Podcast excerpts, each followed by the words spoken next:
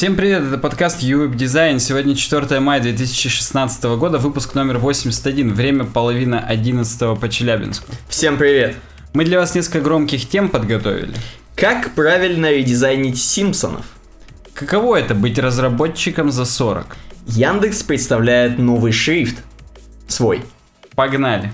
Погнали. Ты вот, Никита, я знаешь, какой вопроса. У нас долго вот не было, больше недели. Мгм. И мы не то чтобы развлекались на майских праздниках, как могли подумать все наши слушатели и зрители, а мы пытались найти себе хороших работников. А понимаешь, я... Знаешь, почему так получилось? Потому что ты мне вот в прошлых подкастах все советовала зайти на genie.co. И я заинтересовался на самом деле, что за сервис. Захожу, а там, оказывается, можно не самому эм, устраиваться к кому-то на работу анонимно, что самое главное, а можно и нанимать кого-то анонимно. То есть в чем плюс? Ты можешь быть каким-то таким маленьким локальным работодателем, так скажем, небольшой корпорацией, и чувак сидит, тухнет где-нибудь там в офисах, видит твою там интересный проект, о, заинтересовывается тобой анонимно, связывается с тобой, и ты ему, самое главное, заплатишь по факту найма. Понимаешь, в чем дело? А сколько, кстати, заплатишь? Это такой тревожный вопрос в это время суток. А сколько он попросит, я не знаю. Нет, я имею в виду... Хорошо, сколько джину уйдет? Ты же заплатишь, получается, на сколько-то процентов 20% меньше? всего. Ну, я считаю, в мире кр- краудфандинговых платформ, хотел сказать, в мире сервисов по найму это такая не самая большая комиссия, и все компенсируется удобством использования и, конечно же, анонимностью. Ну и, между прочим, вот э, на genie.co где-то в среднем 1800 баксов в месяц э, средняя зарплата кандидата, нанятого на Genie. Так что еще раз, genie.co, э, ссылка в описании, заходите и используйте. Анонимный поиск работы для программистов. Да. Ура! Переходим к нашим непосредственным темам. Это у нас, это у нас посре- посредственная тема была. Теперь к непосредственным переходим. Так, И первое называется так. Э, Дизайнеры, не делайте так, чтобы было легко все сломать. не, на самом деле я просто перед тем, как мы все это начнем дизайн мочить, Ну-ка. у нас будет прям вкусная тема, вот прям именно delicious. Да у нас каждый подкаст есть делишь тема. Ну а какую ты имеешь в виду? Ну, А там прям слюнки потекут. А вот ребята узнают. Сейчас интрижка сохры. А, ну, кстати, в рубрике дизайн, так что далеко-то Да. не уходите. Я, поним- я, я понял, догадался, о чем идет речь. Прям полный делишес. Так вот, дизайнер, обращается к нам автор, автора зовут Дэвид Кэд, Кадави, как кадавр. Но он не, он живой, нормальный, не кадавр. Так вот, причем, э, кто же он? Он пишет на Автор medium.com. Design for Hackers. Он не только на Medium пишет, он пишет в под медиуме Interactive Mind. Так. Интерактивный мозг. Так вот, э, под заголовочек у, у статьи, у которой заголовок дизайнера не делайте так, чтобы было легко сломать. Одна вещь, которую Medium делает лучше, чем у WordPress. Это, кстати, тоже, знаешь, под заголовок громкий достаточно. Он прям прикольно Мгм. написал. Так вот, и на самом деле, говорит, чтобы вот самое вот такое важное, что дизайнер должен сам себя спросить, это какая одна вещь, какую одну вещь должен мой юзер сделать на этой странице и все дизайнить вокруг нее. То есть у нас главный посыл это дизай- э, дизайнер-пользователь делает какое-то действие. И иногда, если вы отвечаете на этот вопрос слишком прямолинейно, можно что-нибудь даже и разрушить. Вот, говорит, например, WordPress. У нас есть экран классический наш New Post, да, ADD New Post, там видите заголовок, контент и так далее. И, говорит, казалось бы, очевидным, так скажем, действием, которое делает пользователь, публикует его, паблиш. И, говорит, вы можете видеть, типа, синяя кнопка паблиш, ну или там в зависимости от темы, которую вы выбрали, фиолетовенькую, красненькую. Ну, в общем, бука- э, буковка, батон, я хотел сказать, и у меня бут, бутонка. Бутонка. Кнопка выдается прям очень так сильно, и говорит, казалось бы, да, но, говорит, все прикольно, пока вы случайно не нажмете паблиш. То есть вроде бы это то самое действие, которое юзер должен сделать, но не всегда очевидно, что нужно его сделать. Юзер хочет всего лишь сохранить черновик, так скажем, а у него уже хоп и все публикуется на фронтенд. И можно, конечно, сразу раз публиковать, так скажем, перевести обратно в черновик, Но на самом деле уже все улетело, пинганулось там в Яндекс, в Google. Особенно если у вас какие-нибудь плагины стоят, которые доп- дополнительно пинги отправляют. Все уже ушло в RSS-ку, RSS-ридеры уже по, по клику на ссылки будут уходить на 404 первые там 5 минут, вы еще снипет не успели написать. Ну, короче, вы поймаете прям боль, которую вот лично я пару раз ловил. Да, то есть это прям не, это не надуманный кейс, это, это реальная тема. При том, что кнопка-то конверсионная, хочется нажать. Естественно, то есть они прям все сделали для того, чтобы хотелось опубликовать. Но иногда бывает так, что прям оп, нажал, а, и вот, и, и, и все уже. И вот три точечки только, вот как здесь на медиа. Так вот, говорит, это, говорит, в принципе, пока не не поймал такой experience, непонятно. Ну, как кажется, типа, смехотворно. Ну, что, нажал на кнопку, ты же сам тупой.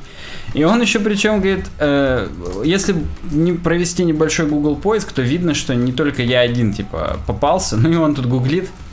Э, сейчас подзагрузится. Accidentally published on WordPress. Ну, типа, случайно опубликовал в WordPress. И как и большинство вещей, которые обсуждают в интернете, к сожалению, есть идиоты, которые скажут, ну это не проблема WordPress, ты, чувак, сам лох, там, говно, там, и так далее. И типа все, и вот здесь он скрин приводит из Stack Overflow WordPress, а нет, из WordPress org support форума. Ну, говорит, я не хочу, говорит, конечно, чтобы тебя это обидело, но это ж не в WordPress дело. Угу. Он говорит, нет, говорит, это, это все-таки дело в WordPress, и мы как юзер-дизайнеры это понимаем. И это одна из самых так скажем, важных вещей не делайте так, чтобы было легко сломать. Кстати, на Medium е, чтобы ты понимал, можно же вот так вот выделить highlight какой-нибудь, там, uh-huh. delusional idiot, и здесь всплывет сразу дерьмо, там, затвитить эту картину, там, и так далее. Вот, вот эта строка, this is one of the most important jobs of a product designer, don't make it too easy to mess up. Вот это вот самая топ-хайлайтнутая. И здесь некая Эмили Кэмпбелл даже пишет, вау, мне так понравилось, как дизайнеры мы должны наша работа сделать так, чтобы юзеры себя чувствовали прям так хорошо, как только они могли, даже в негативных ситуациях. Ну вот это, говорит, самое важное в юзер Надо, короче, дизайне. я понял, сделать 10 кнопок, одну, короче, типа паблиш, он нажимает паблиш, а потом, короче, новая кнопка. А точно паблиш? Нет, ты подожди. Ну, а э, да, здесь, здесь он как бы Э, он, похоже, твои мысли прочитал. И не только он, потому что на Medium е уже так сделано. На Medium е, говорит, видно, во-первых, что я когда жму publish, это не конечное действие, потому что, говорит, есть стрелочка вниз. И я не боюсь нажать на publish, что типа вообще опубликует и так далее. И там всплывает pop-up, а вы готовы опубликовать? Напишите теги, и надо заново нажать кнопку publish. И тут уже точно нельзя тупануть, как бы, и опубликовать случайно. Но, говорит, э, ну, вообще, говорит, одинаково легко сделать такое, ну, как бы зафакапить с точки зрения дизайна такую хрень, также и сделать нормальным. То есть, ну, казалось бы, несложно сделать дополнительный поп-ап или какое-нибудь там предупреждение. Можно даже без JavaScript это каким-нибудь образом сделать. То есть, ты переходит на... Не знаю, на самом деле, как без JavaScript это сделать. Напишите в комментариях. Мне вот так вот за 3 секунды ничего в голову не пришло. Наверняка можно. Поэтому, может быть, если не знаю, нет. Нет. Вообще это все напоминает интерфейс Windows, когда тебе сохранить, а вы уверены? А выйти? Вы уверены, чтобы сохранить? Бла-бла-бла. Ну, не только Windows, например, даже Steam. Первый раз, когда ты его хочешь выйти, вы точно хотите выйти из Steam? И там есть галочка, все, никогда больше меня не спрашивает, да, я типа точно хочу. Ну там в PHP Storm, например, если ты привязываешь какой-нибудь новый гид-репозиторий, он тебе говорит, так, чувак, ты вот в этот репозиторий новый файл добавляешь, ты точно этого хочешь? Можно опять же, как я сказать, да, я точно этого хочу, все, забей. И ну и с выходом та же самая история, то есть не только в Windows, а да. в хороших системах. Не, я понимаю, я просто, если уж сейчас сильно углубляться в эту тему, в Hearthstone есть такая тема. Допустим, у тебя есть карты в колоде, э, ну, в коллекции твоей карты, ты, ты ее распыляешь, он тебе спрашивает, а вы хотите точно распылить? А потом, когда ты распылил уже, ты можешь отменить распыление, чтобы без скидки распылять распылять. То есть там все. А нахрена распылять вообще? Карту? Ну, то есть ты распылил, и у тебя появилась мана, ну, вот это вот пыль, так скажем, чтобы угу. сделать другую карту, которая тебе больше а, нравится. Понял, понял, понял. Мне недавно пришло, что я могу три колоды получить из этих. Из богов? Из богов. Я еще не заходил, не получал. Возможно, уже просрал. Нет, там это всегда. Ну так круто. Ну, мину, минутка Варкрафта и, и же с ним. Так вот, говорит, здесь еще самое... Э, если, говорит, вы все еще не поняли, вот еще одна гифочка, как э, пример того, когда дизайнер слишком легко сделал, чтобы можно было сломать. И там две кнопки в больнице. Позвать медсестру и взорвать все атомной бомбой. И, ну, они как бы похожи, Nurse и Nuke. Угу. Ну, это, собственно, вот те, которые здесь в самом верху, в топовом featured имидже этого поста. Короче говоря, продумайте, чтобы не так-то просто было это все сломать. Мы вот, я в работе постоянно пытаюсь все возможные такие, ну не все, а все, какие мне в голову приходят варианты, даже если сроки поджимают и надо уже сегодня выкатить какой-то build, я все равно обязательно пытаюсь минимальную отказоустойчивость проделать, чтобы ну, вот нельзя было прям просто пять раз быстро нажать, все сломать нахрен, задублировать там пять рассылок каких-нибудь или еще чего-нибудь. То есть я прям, да.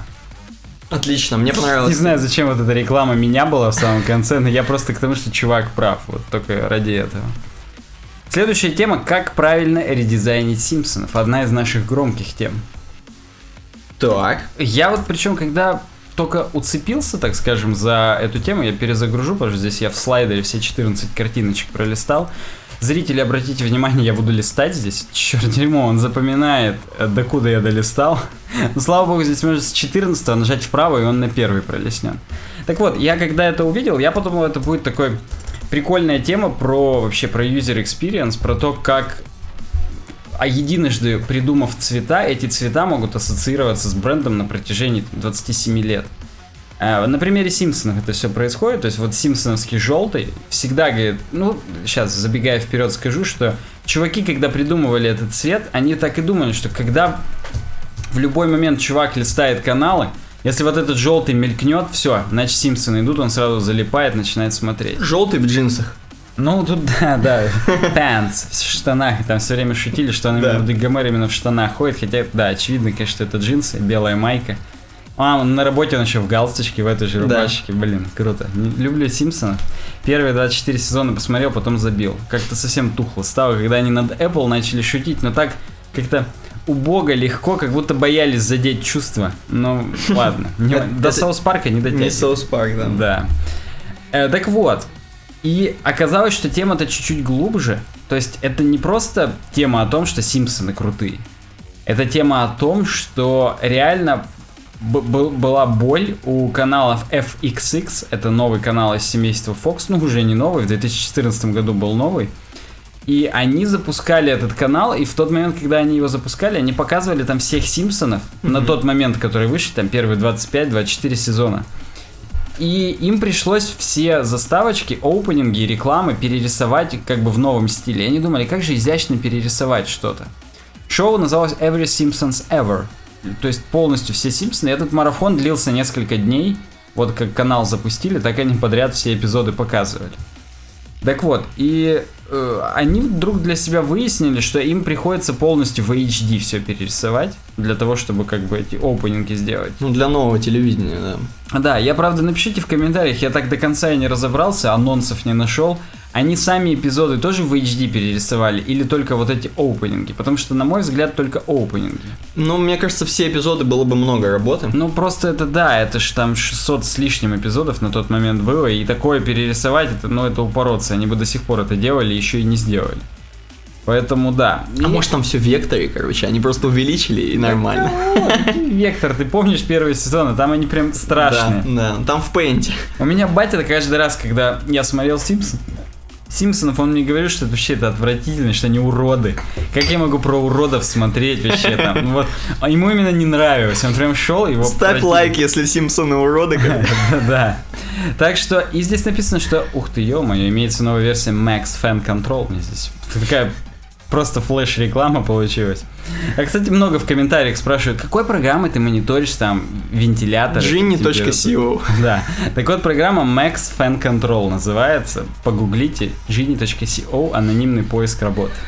Так вот, э, желтый цвет, которым Simpsons сделали, это Pantone 116, чтобы вы понимали.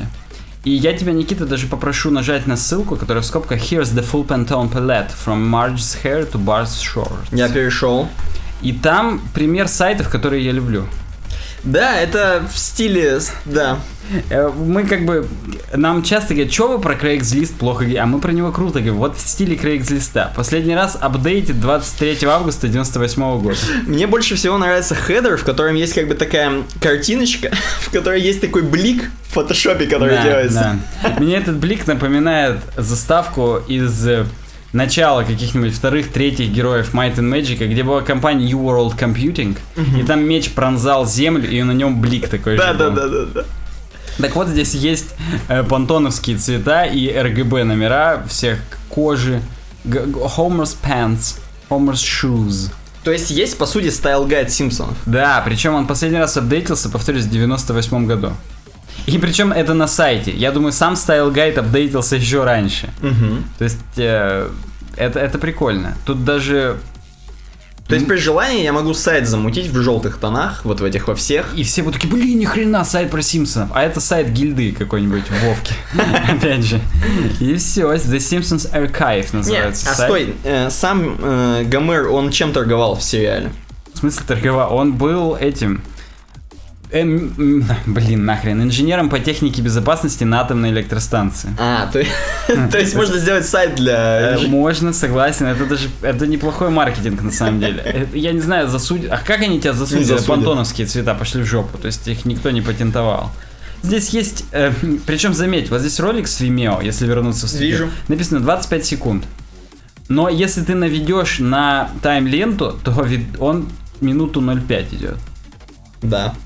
Я не знаю, баг это или фича, они заставляют нас посмотреть. Ну, можете посмотреть, там все эти опенинги новых Симпсонов в одну, так скажем, м, в один ролик э, смонтированы. И, ну, тут прикольно. То есть здесь они показали, что Симпсоны это не только цвета, но и паттерны.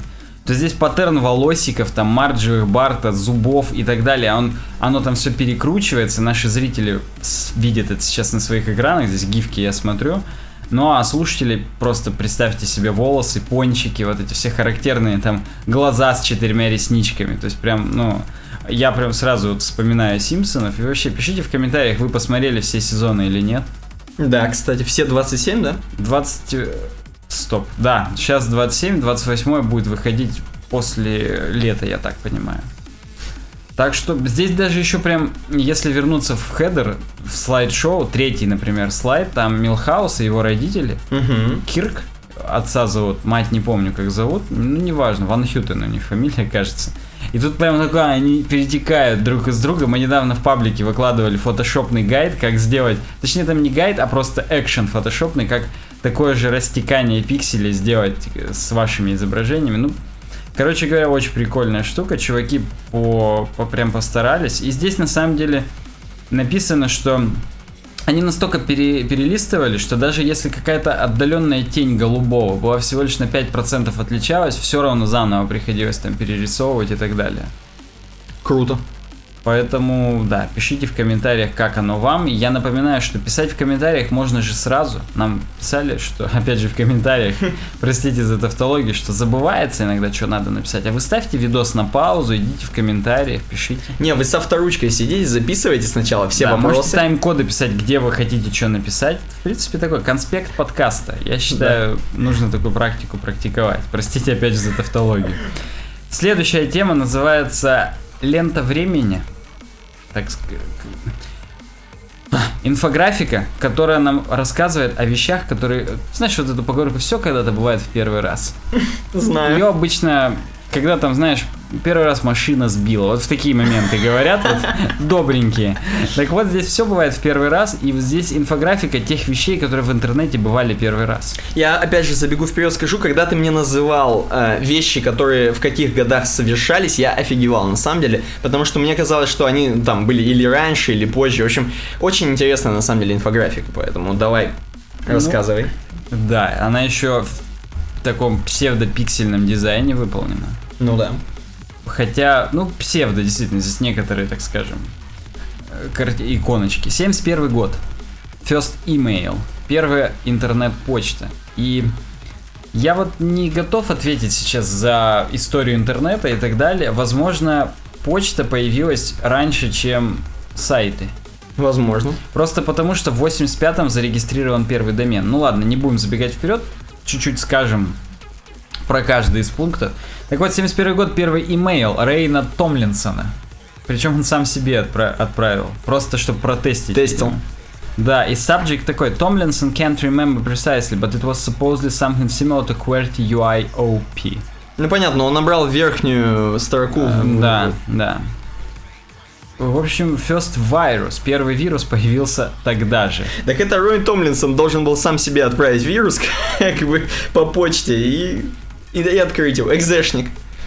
Да уж, причем самое главное, что вирус назывался Creeper Virus. Так. И прог... оно, вирус, Боб Томас его сделал, не Рэй Томлинсон. Так вот, и вирус показывал просто the message. I'm the creeper, catch me if you can. 71 год. Да, на всех зараженных компьютерах он это показывал. И самое главное, что программа, которая его выпиливала, называлась Reaper, жнец. Э. А Creeper, я даже не знаю, как перевести, тварь. Ну да, тварь. Просто, то есть... э, Да, так вот, 78-й, первый, первый спам имейл. Как-то немного времени прошло, да, со времени, э, точнее много, с- со времени первой почты, 7 лет. Неужели никто за 7 лет не пробовал Виагру продать по почте, как это сейчас делают? Видимо, постоянно? аудитории не было. Ну, согласен, может быть тогда еще проблем ни у кого таких не было. У Роя Томлинсона не было проблем. Скорее всего. Так вот, Digital Equipment Corporation, первый спамовый имейл. 3 мая, между прочим, вчера годовщина была. Да. Это даже как-то, Даже как-то круто. даже да, можно праздновать. Сегодня, кстати, May the 4th, Да. Чтобы ты понимал. Хотя ты мне, собственно, утром об этом и напомнил, так бы я хрен вспомнил. Ну, потом бы уже вспомнил в Твиттере, потому что там все... Но да, пишите в комментариях, если вы празднуете 4 мая, пересматриваете на Blu-ray все Звездные войны. Пишите в комментариях, если вы сейчас рукой подняли какой-нибудь предмет и перенесли спокойно, без проблем. Да, если вы рукой машете словно джедай какой-нибудь. Так вот, 85-й. 85 год, первый домен зарегистрирован. Чтобы ты понимал, домен symbolics.com, 15 марта. Годовщина не недавно Вот была. тогда надо было забивать какой-нибудь Windows, Microsoft.com, Apple.com. Вот, ну, Apple хотя бы можно, это как бы яблоко, а Microsoft э, даже еще слова такого не было. Так вот, в 2016 уже 275 миллионов доменов зарегистрировано. Прикольно, да? Да. Кстати, в 2009, возвращаясь к имейлам, когда украли 10 тысяч майкрософтовских паролей к имейлам, самый популярный пароль был 1, 2, 3, 4, 5, 6. Классика. Нормальная тема. Так вот, и э, первая поисковая система AirKey, ARKey. Ну, как Archive, только без буквы V. Прикольно. Типа архиварий, архивариус, не знаю, ну вы поняли. Это уменьшительно ласкати, ласкательно это архив. Я Арки. так понимаю, никак это к Гуглу к будущему не относится. Да то есть- кого? Алан М. Тейдж некий. Понятно. Возможно, Ларри Пейдж и Сергей Брин тогда еще под стол пешком ходили. Да. Еще в школе учились. Первый веб-сайт on the World Wide Web, 91 год. Смотри-ка, мы старше с того первого сайта. Ну, как тебе ну сказать? да, тут 6 августа. То есть мы-то А, все-таки старше. старше. Ну это да, про адронный коллайдер. Точнее, не про адронный коллайдер, а про CERN. То есть, Прикольно. да, в Швейцарии. И они тогда раньше думали, что World Wide Web будет э, W3. Но Мгм. говорит, так и не прижилось W3. Но сейчас прижилось как консорциум V3.org, V3C и так далее. Первое изображение, когда-либо загруженное в сеть, 92 год. Изображение было про размер штампа или марки. Ну, это, между прочим, минуту. Все Тим, Тим Бернерс-Ли, это как бы сам чувак, который, по-моему, World Wide Web-то и придумал. Ну, фамилия звучная, согласен. Он первый попробовал. То есть он всех растолкал. Дайте я первый, дайте я. Да, запащу. Кто вам бабки платит? Котиков запащу дай! Да, ну тут видишь не котиков, а штамп, но да. Так вот, первый AOL сообщение. Сиськи надо было постить. Согласен. Ну, он, может быть, это второе, чем он выпустил. Так вот, первое AOL сообщение было от Теда Леонсиса своей жене.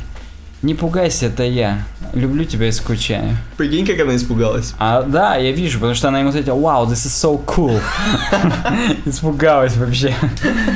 Так вот, причем, заметь, здесь на инфографике у них факап случился. Они к, ну, ну как бы к майлстоуну про first website Мгм. написали, что the CERN website refers to the World Wide Web as W3. И здесь про AOL Instant Message та же самая пометочка. Да. К сожалению, мы не узнаем никогда, какую они хотели сделать пометочку именно к AOL Instant Message. Вообще, я не знаю, AOL сейчас кто-нибудь пользуется или нет. Это до Жабера даже была тема. Но это только какие-нибудь, опять же... Как же называлась та хрень, в которой сидят, типа чатиков старых? Помнишь, мы с тобой обсуждали? До Мирки даже было дерьмо. а, Я не помню уже, как она называется. Напишите в У комментариях. нее еще типа котика, название какое-то просто там, блин, я даже сейчас не знаю, как это загуглить, то есть это, это сложно будет. Подожди, ну-ка. Система до Мирк. Просто вот так вот, на удачу. Не, ну там была, где чувак главный гей, у него он в честь собаки назвал. Вот, возможно, я это имею в виду. По, по мне котик. Вот, видимо, да.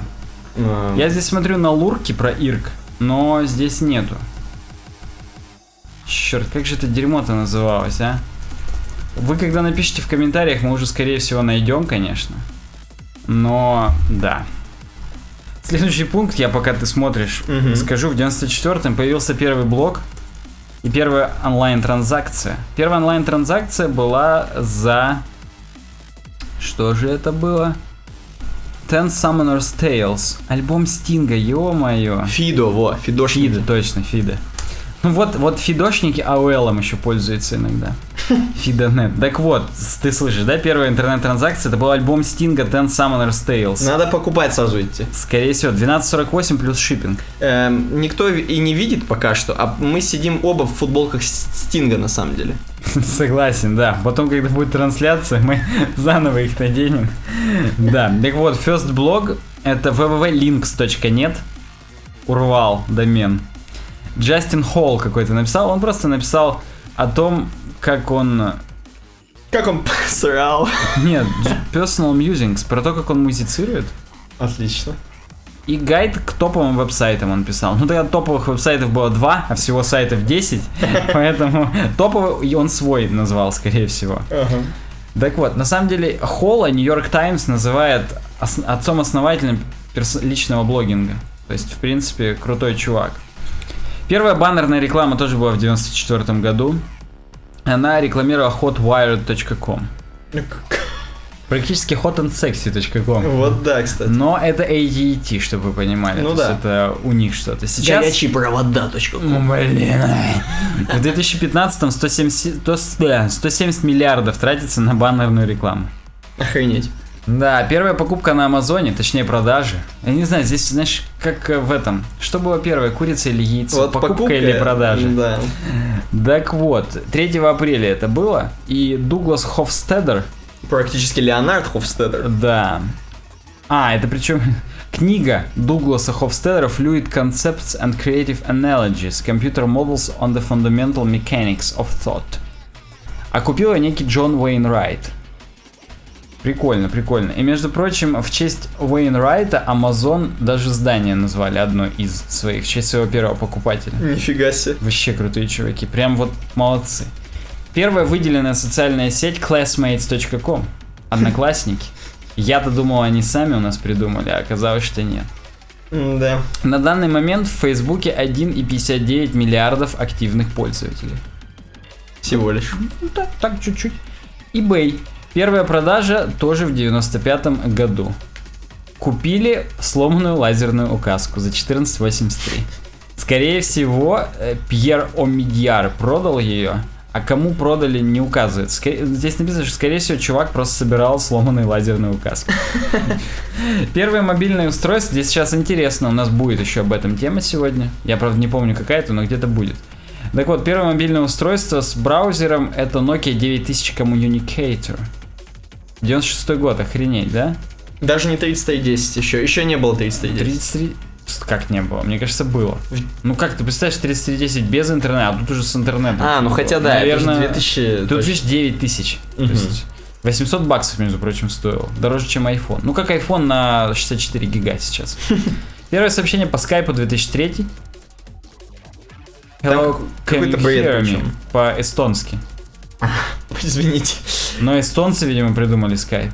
А, да? Ну, я помню какую-то такую Я думаю, историю. что он медленно. Ну ладно, хорошо. Просто что он говно такое, да? Извините, все, кто нас слушает из Эстонии, вы нормальные пацаны, это только скайп плохой. Первый профиль на Фейсбуке 2004, name Марк Цукерберг. Да ладно. А мы-то и не знали. Мы-то, Никита, и не знали, я даже так скажу. Первое YouTube видео 2005. Me at the Zoo. Я в зоопарке. Джод Карим. 18. Да. На данный момент э, музыкальный хит Psy Gangnam Style лидирует по количеству просмотров 2,5 миллиарда.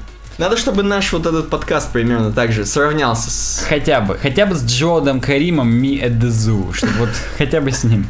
Первый пост на Reddit тоже в 2005 про вязание узлов Knotting. Knothing. Или что это? Прикольно. То есть А, там... это user Knothing. A link to the Downing Street memo. Про мемы уже сразу были. Понятно. Как надо. Как, как, как сейчас есть, так и есть.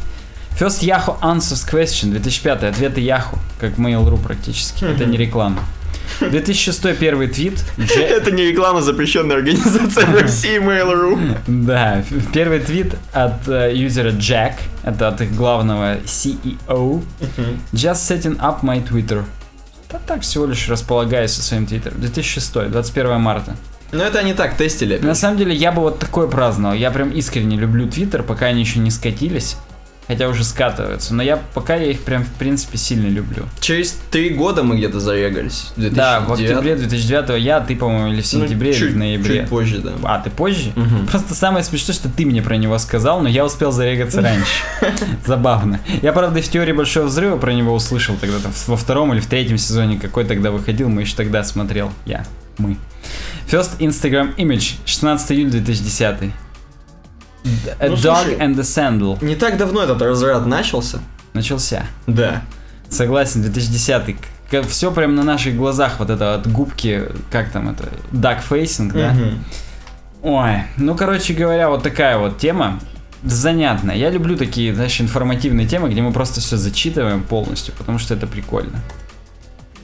Так, не то смотрю, смотрю, сколько мы уже записываем, и случайно на время жму. Вместо того, в смысле просто на системное время. Ладно, следующая тема. Экраны будущего в основном а голубые. Это политкорректная тема? Ну, синий, я могу сказать. Достаточно политкорректная. Тем, э, блог называется 99% visible. Invisible. 99% невидимо. Вау. Я бы даже сказал 99% невидимо. Вау. Эффект иди. Да, так вот, мы, говорит, видели будущего, и в будущее в основном синее. Ладно, скажем по-другому. Во всех фантастических сериалах и фильмах все синее почему-то. Ну-ка, подожди, Люк Скайуокер. Экраны, в смысле, синие. Да. Ну, вспомни, эм, там, где он целился в истребитель этого, ну, как имперский. И у него там радар такой, «М, м, м», и ему надо, чтобы он был по центрику, этот корабль. Вот пока он не был по центрику, он был голубым, как только стал по центрикам, был красный. Между прочим, в, э, в Матрице это все зеленое нахрен. Ну, это исключение из правил. Это как бы, понимаешь, здесь э, отсчет идет с 68 года все-таки. Понятно. Что касается фантастического кино. Почему ты думаешь голубой или синий? На это есть, от, ну, как бы, по мнению авторов, хороший ответ. Мне интересны твои догадки. Ну слушай, мы всегда думали, что синий это цвет, который тебя сосредоточивает. Вот на экране это, в принципе, прикольно читать на синем. Ты как бы сосредоточенно читаешь текст, который нужно, смотришь картинки. Я даже не знаю, сосредоточен или со- сосредоточивает или сосредотачивает. Вот. Ну, неважно, да, согласен. Я тоже так подумал, когда первый раз читал. Оказывается, оказывается, они решили... В принципе, синий — это самый редкий в природе цвет. Знаешь почему? Потому что хоть небо и вода типа синие, на самом деле они не синие. Ну да, по сути. И по сути ничего синего в природе и нет особо. Кроме каких-нибудь бабочек экзотических там или рыбок И морских. алмазов каких-нибудь. Но алмазы тоже белые. Ну, в смысле, ты понял, каких-нибудь Алма- лазуриты, я не алмазы в знаю. ваших играх, я понимаю, да, они синие. Ну да, топ- сапфиры. Вот, Ну, какие-нибудь, да, то есть... Ну, вот, короче, синего мало, и поэтому все типа нечеловеческое, все внеземное, но типа синее. Вот так вот, по мнению авторов статьи. Ну, круто, да, я согласен. Причем, я вот Трон 2.0 сразу вспоминаю. Ой, я помню Там вообще. тоже все синее, Да. прям вообще до свидос. И, я самое главное, я когда готовился к этой теме, я придумал тебе сказать и говорю. Я тебе хотел прям заранее сказать, но хочу, чтобы ты вау-эффект испытал прямо сейчас в прямом эфире. Ну, точнее, в записи, но все равно запишется, как ты скажешь. Так вот, в аватаре тоже они синие. Блин, да, кстати. То есть именно выбрали максимально далекий от нас цвет, потому что были бы они бурые. Ну чё бурые, у нас вон... Как орки. вся- ну как орки в Дреноре, да, не спившие еще кровью. Монорота. Да. Согласен. Ну или как у нас вон Африка вся бурые бегают. Желтые, все есть. Зеленого до хрена, все гусеницы, вся Красные трава, есть, да. индейцы. А синего нет. Нету синих. Поразительно, но вот так. И здесь есть микроинфографика по цвета по годам. Обрати внимание, 91 год красный. Как ты думаешь, почему? Ну там подписано снизу, почему? А, 91 год красный, потому что коммунизм. Так потому что Советский Союз распался, все Да. на радостях. Нет, Терминатор 2 вышел. И там у него, чтобы ты понял, экран красный был. А, Потому что там аннигилировать, порвать, убить Сару Коннор, там. Да-да-да. Ну там во втором Терминаторе уже не Сару Коннор убить, уже надо от Т-1000 ее защитить, наоборот, потому что она беременна. Там же она... Да, да. В первом она еще не была беременна, там Кайл Рис еще только пришел, ее обрюхатил. Кайло Рен.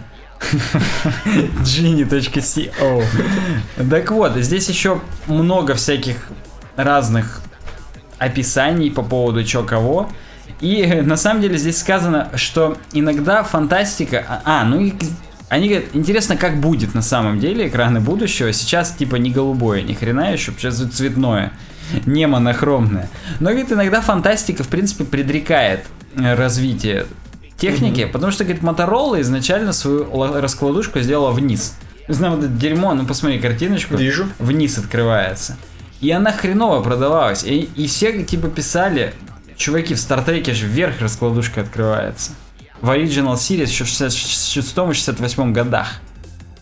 И они попробовали сделать открывающуюся Моторолу, и это был успех.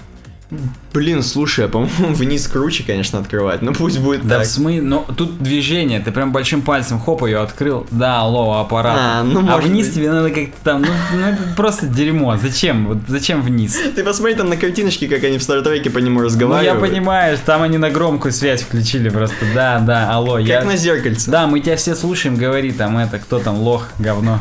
Ох, говно. Знаменитые актеры. Так вот, здесь самое главное, что еще они пишут, вот в Original Series Star Trek в 68 году все приборные панели практически из алмазов состояли, Да. а бюджет Next Generation, который был в конце 80-х, там бумажечки просто под стекло подкладывали, вот такие вот у них типа сенсорные кнопочки. Не, выглядит хай-течно, то есть они, им удалось передать атмосферу. Но мне вот с брюликами больше нравится. Не, ну с брюликами, как будто ты едешь в троллейбусе в Да, да, и сразу первый спутник Земли искусственный запустили. Да, я да, прям да. вот, вот это- и мне больше такая атмосфера нравится. че- А справа уже как будто я в Тетрис играю. Да. То есть уже мое молодость моя. А, здесь еще рассказано, но не все в фантастике должно быть прям супер реально. Иногда типа предрек, ну как бы специально делают нереально. Потому что, например, вот говорит сцена в, шест- в четвертом эпизоде Звездных войнов A New Hope, когда Хан и Люк э, с двух башен стреляют по имперским истребителям.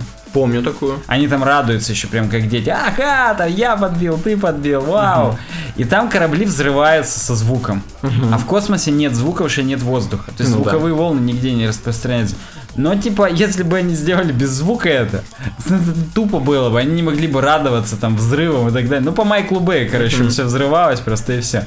Но суть в том, что иногда приходится поступиться реальностью ради того, чтобы просто фантастично было.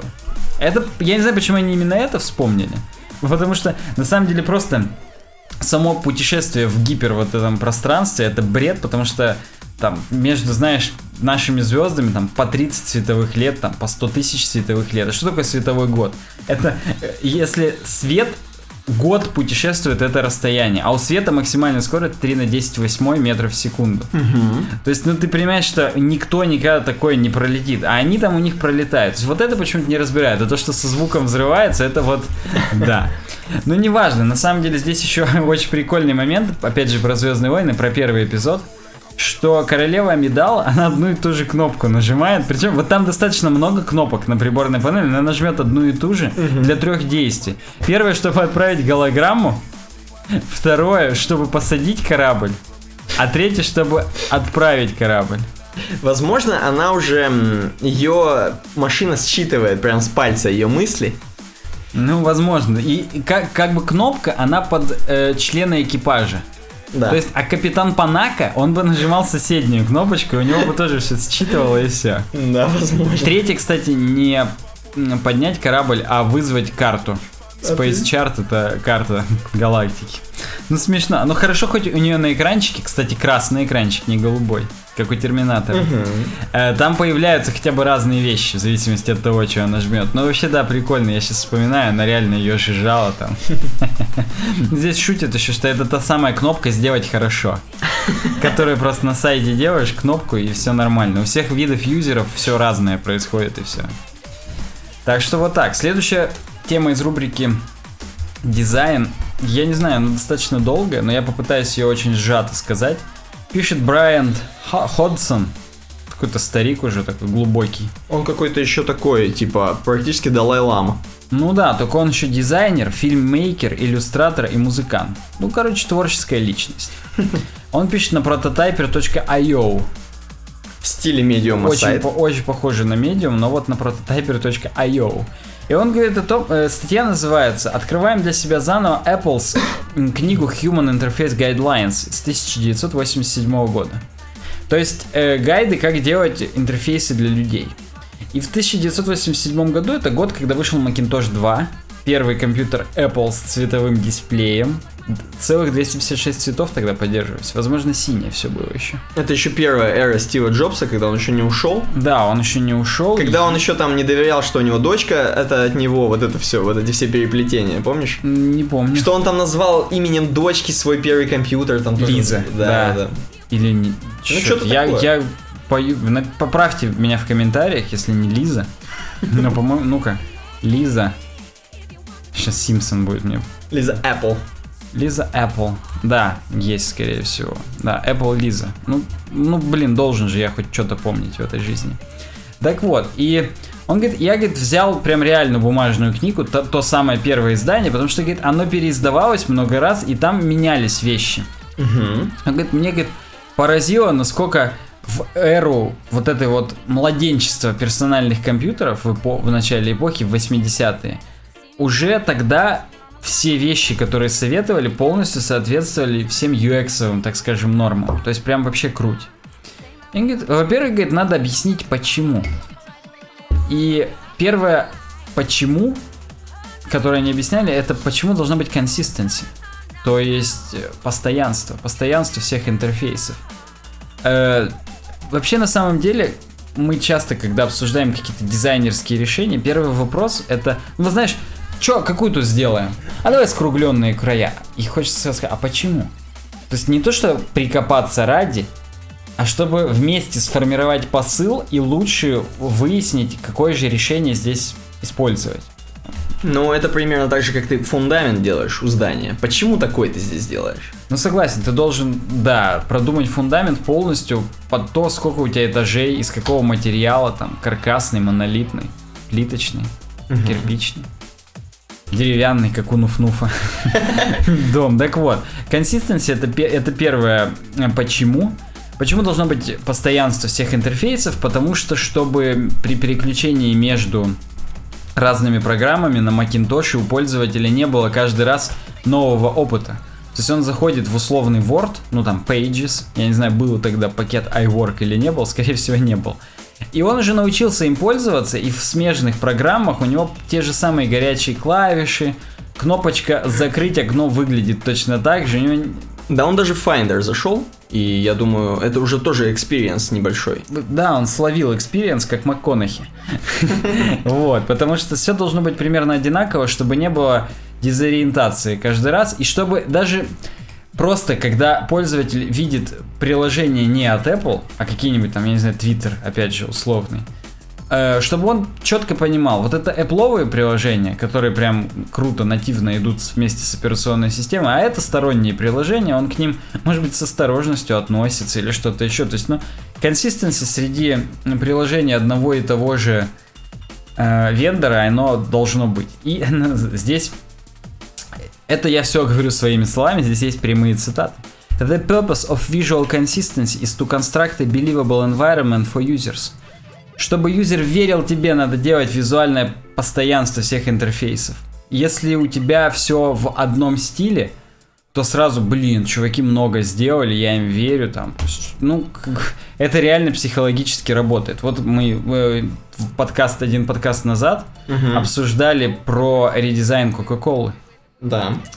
И верим же мы Кока-Коле, когда у нее все банки примерно в одном стиле, только там цвет меняется и так далее. Сразу видно, чуваки поработали, прям вот молодцы, заморочились. А раз заморочились, значит они, наверное, и над продуктом своим заморочились, значит он хороший. Логично. Ну да, и здесь то, что я сказал своими словами, здесь описано в том, что пользователю намного проще осваиваться с приложениями, если они выглядят примерно одинаковыми. Даже, понимаешь, условному скетчу выгоднее использовать горячие клавиши от фотошопа для того, чтобы потенциальным следующим покупателям было проще перейти с одной программы на другую. Ну да, потому что смысл переучиваться, это только некоторые решат, которые полные противники фотошопа ярые. Ну да, а их меньше просто будет, и коммерческий успех скетча будет, так скажем, подорван, если горячие клавиши, если там не Ctrl-C, а Ctrl-3 будет использоваться для сохранения, ну всякие могут быть. Так вот, следующий принцип UX это фидбэк. И почему важен фидбэк? Так вот, фидбэк э, в том смысле, что фидбэк приложения к юзеру. То есть вот сделал юзер какое-то действие, и ему всплывает там спасибо, что купили. Так. И а, тем самым юзер понят, что он таки купил. Ну, мы неоднократно здесь уже с тобой говорили про микро взаимодействие, пика взаимодействия, про пика Фарада даже немножечко говорили. Так вот, о том, что взаимодействие с юзером должно быть таким четким, хлестким, коротким, и все оно должно быть написано на языке пользователя. Не то, что там вы отправили HTTP запрос, вам пришло код 200, все хорошо, а должно... Спасибо, все, ваша заявка оставлена, вы крутой, вообще молодцы, идите и купите у нас футболку с логотипом нашим. Ну и так далее. Здесь очень много э, таких штук. Но я остановлюсь еще на одной, просто чтобы это не растягивалось на весь подкаст. Э, тогда еще, в 87 году, мы думали, что компьютеры нам нужны строго для выполнения каких-то задач. И всегда должны мы быть, так скажем, во главе.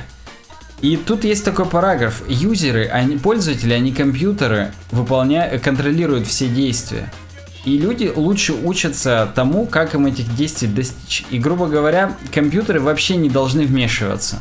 По, э, по мнению Apple образца 87 года, что это и есть базовая философия Apple Desktop интерфейса, что компьютер, он наоборот даже защищает пользователя от самого себя, он предупреждает, вы точно там хотите то-то, то-то, и, и юзер сам полностью решает, что и как делать. Ну, сейчас они, наверное, поржали бы, Сейчас уже у нас iPhone за нас решает, куда вы хотите поехать. Знаешь, да, когда э, к центру уведомлений сверху открываешь, и ваше время, которое сейчас бы заняло Домой? поездки, при поездке домой или на работу, там 5 минут, он за тебя уже решил. Ты можешь уже...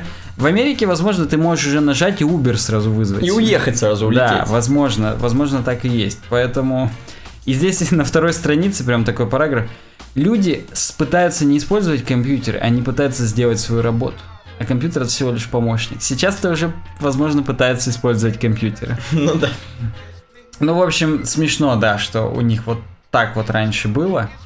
И чуваку-то снесло башню, it blows my mind, он пишет, что уже тогда дизайнеры user experience знали все то же самое, что мы знаем сейчас. Причем, как бы сказать, немного роль сменилась. Тогда это были именно производители ПО, а сейчас это только user experience дизайнеры. Они уже держат в узде непосредственных программистов, чтобы вот все это соответствовало тем же принципам, а, а раньше сами разработчики об этом думали. Так что вот так. Он пишет, что вы поаккуратнее и посмотрите и старое издание, потому что сейчас он дает ссылку на актуальные Apple Human Interface гайдлайны, и они, говорит, совсем не такие.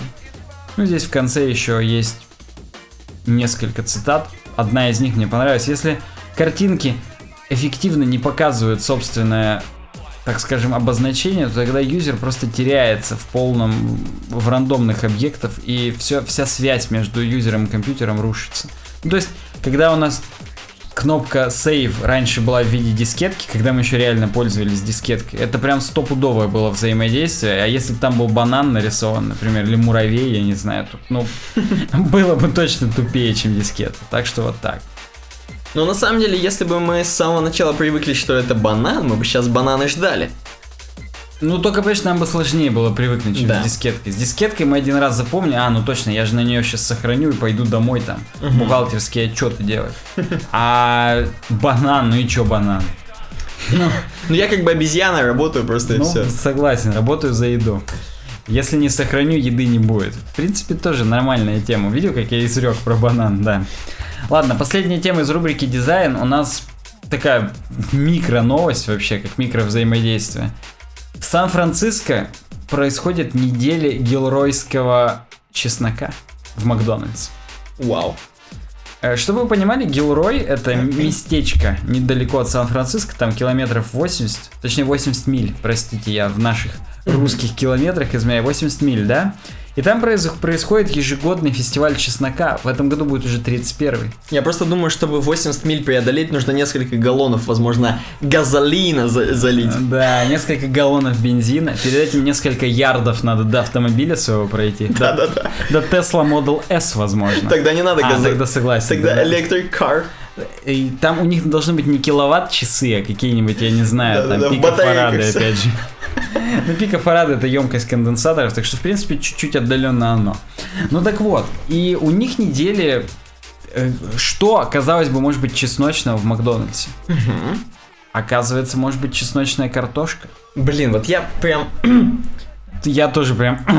Время как бы 15 минут 12 на ночь сейчас картошечки накинуть бы. С. Жирненькой, да. Тем более, что они же там после каких-то супер обращений не сделали так, что у них там нету трансжиров.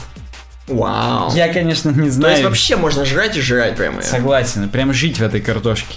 Тут еще ее подают не в классических картоночках таких стоячих, а в лодочках. Вообще классно. Я не знаю, кстати, почему Гилрой это порт или нет, интересно. Представляешь, если они изначально чеснок в таких подавали, на стол ставили кусочки чеснока в таких лодочках, а сейчас картошку. Тоже может быть. Мне вот теперь интересно, вообще Гилрой, он насколько законодатель мод в Америке? То есть все ли про него знают? Как про Октоберфест, например, в Германии. М, хороший вопрос. Пишите в комментариях, это рубрика Давид была. Давид, напиши в комментариях, что там про Гилрой. Так вот, и самое главное, вот вспомни, мы когда в Papa Murphy's или в Papa John's, где мы заказывали пиццу, нам все время давали этот чесночный соус. Может Да. быть, это был как раз гилройский чесночный соус? Да, он был в небольшом таком контейнере, именно Ну, под соус. да, собственно, как в Макдональдсе. Да, Таких можно было его вылить или макать. Ну, мы выливали. Причем так выливали, что он сквозь картон нам жирнил кровать. Он сквозь пол прожигал там до низу, Да, да, а, мы, а мы в кровати с Никитой пиццу ели. Нормальная тема была. В общем, охрененно вкусная тема, но на самом деле тут тут дизайновая подоплека небольшая есть. Что они вот добавили такую логотип специально для Garlic Fries. Да, я больше скажу, в логотипе чеснок непосредственно. Вообще И вот это вот солнышко и свечение, которое, знаешь, мы когда молодые еще с тобой были, делали первые 10 выпусков этого подкаста, мы обсуждали про то, что вот эти вот линии, они концентрируют внимание. Ну, то есть, собственно, мы и сейчас можем это обсудить, это дизайновый принцип. Мгм. И обычно это как бы такой, типа, солнце и север, хочется сказать. Солнышко. Так вот оно здесь из картошки сделано, чтобы ты понимал. Оно прикольно, да, оно круто очень, да, что это типа именно картошечки. И заметь, это еще и костерок, а картошечка это дрова. И чеснок, он настолько жгучий, Он что он прям горит. Он горит на основе этих. Блин, Блин, мы гений. гении, я не могу. Так вот, кроме того, что мы гении, чувак, который владеет сейчас Гилройской, одной из топовых плантаций чеснока, я не знаю, плантацию у них там или нет, все еще с рабами. Так вот, его зовут, сейчас я скажу, как его зовут. Случайно не Гилрой, а случайно- Кристофер Ранч его Ранч. И мне теперь интересно, ранч соус, он же тоже чесночный, Во. с майонезом. В честь него ли назван? Или хотя бы в честь его дедушки. Ну, да, они, возможно, когда за золото еще воевали, они этим ранчем намазывали. Да, но они южане, считай, если это Калифорния. Они-то хотели с рабами, хотели, чтобы рабы им намазывали. А Линкольн, козел, заставил их все-таки отказаться со своей да, да. хартией. Не помню, как она называлась, неважно. В общем, пишите в комментариях, если вы хотите попробовать чесночные картошечки. Если вы не стали рабами, но стали завоевателями. Да, у нас, кстати, тоже же в России бывают русские недели в Макдональдсе. Ну, по Да. крайней мере, мы когда в институте учились, бывали. Там черный хлеб, бургеры. И был, как он назывался, с черным хлебом бургер, который... Я не... Beef burger. Да он, нет. он, по-моему, еще и с говядиной был, а не со свининой. Ну, в общем, Стоп, да. в так, общем. собственно, там все с говядиной, кроме завтрака, только завтрак со В свининой. общем, это прикольно. Да, но не так прикольно, как наша следующая тема. Светские новости у нас как бы целый раздел открывается. И мостик из дизайна про Яндекс Шрифт. На самом деле, эта тема более дизайновая даже, чем garlic. garlic соус и garlic э, картошка. Но, тем не менее, я вам освещу просто как светские новости. Шрифт Яндекса Yandex Sans. Вот такая тема на хабархабар.ру. Причем, эм, как бы эта компания Яндекс, собственно, их блог, и они пишут про то, что вот мы недавно задумались о том, что Яндексу нужен свой голос иметь. Вот именно voice, так скажем. Ну, именно voice в том самом смысле. В том да, самом да, смысле, да. да. И подумали о том, что, блин, ну, как бы голосом Яндекса может являться шрифт, который будет передавать именно стиль Яндекса. Везде, где будет написано этим шрифтом, мы будем понимать, что это Яндекс. И они написали, попробовали написать «Найдется все», вот этот классический слоган Яндекса, м, кредо Яндекса, так скажем, написали шрифтом Яндекса, который, собственно, был до этого в логотипе, видимо, какой-то, ну, небольшой был нарисован. Потом попробовали разные шрифты и стали понимать, что все остальные шрифты стандартные, да, которые, они не подходят. Они вот попробовали такой тоненький шрифт, thin шрифт такой тоненький, ну как-то слишком дизайнерский, вроде что-то дизайнерское найдется, но не все.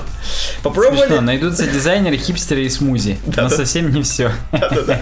Потом попробовали такой жесткий, такой, знаешь, шрифт черный, такой, знаешь, Arial Black, короче, Да, написать. да, мне тоже Arial Black Да, придумался. и- ну вроде да, вроде найдется, но найдется, знаешь, как распродажа в Ашане найдется, вот действительно, из рук в руки найдется, налетай, покупай, но не- опять же не все. Хотели комик Сансом написать, ну, тоже, знаешь, найдутся приколы бесплатно, без смс, да? Ну это круто, круто, Да. они молодцы. Найдется все, написали таким, знаешь, витиеватым шрифтом. Э, ну, вроде бы, как, как будто меню в ресторане. Опять же, ну, найдется все, шампанское, трюфели, но, опять же, не то, что им нужно. Э, Они написали потом таким, знаешь, как слоганы, коммунистические такие слоганы, найдется все, и Да, это- мне неоновая вывеска, представь. Может быть. Представь, это трубки внутри, Слушай, а вокруг да. просто подложка. Да-да-да. И вот они говорят, что ну какая-то автозаправка с магазином. Что-то не то. Короче, в общем, они решили сделать конкретно шрифт для Яндекса. Яндекс Санс. Я так понимаю, что они сразу не поняли, что это будет Санс, как мы знаем. То есть непонятно было, будут там засечки, не будут засечки. И они начали разрабатывать, они начали думать. Эм, попробовали написать Arial, опять же, вот все фразы, которые в Яндексе обычно выпуливаются. Стандартные теги. Так стоп, они вроде Arial и используют. То есть, да, они используют Arial в выдаче, вот они им попробовали написать, собственно. То есть они, ну, решили написать, окей, что-то получилось. Потом, тут небольшой такой анализ, что вот Arial на самом деле, он произошел, причем там какой-то чувак крутой, он говорит, что правильно говорить не Ареал, как здесь чувак пишет, а Ариэль. Или Ariel, я не знаю. Вообще, мне кажется, Ariel правильно говорится. Ну ладно. Ну, по- по- по-русски Arial, да. Вот, да. Ну, тем не менее, короче, Какое дерьмо, по-русски. Может быть, просто Arial это означает имя, ну, когда английский этот шрифт. Так вот он и говорит, что это с каким-то персонажем Бури Шекспира. Бури. Я думаю, Буря у Шекспира есть. Вот да. Потому что Бури это уже Ну да, это фамилия ещё- французская. Ну да, ну вот, в общем, персонаж Бури Шекспира Ариэль. Мгм. Эм, окей. Значит, они попробовали эм, Ариэлем написать. А потом они, короче, еще гельветику эм, использовали. И вот тут небольшое такое погружение такое в историю, что Arial, собственно, базируется на пропорциях Гельветики самой по себе. То есть это супер старый шрифт, про него вот есть даже целый фильм Гельветика. Вот тут даже чувак трейлер прикладывает, посмотрите, типа, кто не посмотрел. В общем, очень крутая тема, хипстерская. Смузи найдутся. Согласен. Просто то, что Arial слили с Гельветики, это, по-моему, уже давно обсосалось, что просто взяли, украли и прикольно. Вот, да, это не баян, это классика. Э, Вот, значит, потом он рассказывает небольшое погружение, что все как бы для себя придумали разные шрифты. Вот, например, Microsoft, они решили не покупать гельветику, они придумали свой новый шрифт, заказали у Monotype. Он им нарисовал, собственно, Arial Arial. он нарисовал, да. Да, вот. А потом, ну, он также дальше, дальше расскажет, что и у Apple есть свой шрифт Сан-Франциско, который вот есть. Вот здесь небольшое сравнение, причем Arial и Гельветики на, на картиночке. Просто он сравнивает, просто показать, что вот, вот изменение шрифта, что мы используем Arial якобы, ну, он практически Гельветик. Они его используют, собственно, в выдаче и все еще используют. Дальше они думали, э, что вот есть, есть много вопросов к Arial. Вообще он много кого не устраивает, крутых дизайнеров, то есть там есть небольшие. Я даже не буду вдаваться в подробности, какие там. Там действительно есть замечания к Arial. И кроме этого, есть замечание к тому, что приложение Яндекса, кроме в, вот в вебе, то, что Arial мы видим, приложение Яндекса, то есть на Android, на iOS, они используют свои шрифты. То есть, опять же, как я и сказал, Сан-Франциско у Apple и Роб- Робота у Android, то есть у Google. А в Windows Segoe А в Windows Segoe, это надо не забывать. Причем он здесь прикольный, эм, э, те- холодно-технологичный инженерный шрифт Roboto. Э, Максимально нейтральный Сан-Франциско. И характерный Segoe. Характерный Segoe. Расскажу маленький инсайд.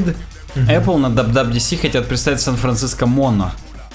Для кодеров. Круто, круто. И прям я... Это... Мы снимали недавно видос, обзор на Safari Technical Preview, обязательно посмотрите его. И я тогда назвал, что это еще очередной шаг навстречу разработчикам, потому что первый был релиз Safari 9 еще год назад.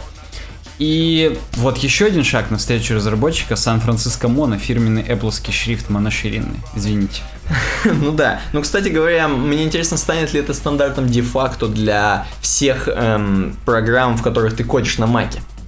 Это Да же будет круто, по идее. Хрен-то там, я везде Anonymous Pro выбираю от Марка Симонсона сам, Ну, даже понятно. в терминале. Ну понятно. Ну, может быть и станет, я не знаю, но не у меня. Вот, э, еще Яндекс использует текстбук New на некоторых своих ресурсах, опять же. Это причем очень старая тема, очень старая, с 58 года. Прикольный шрифт, эм, который придуман Еленой Царегородцевой.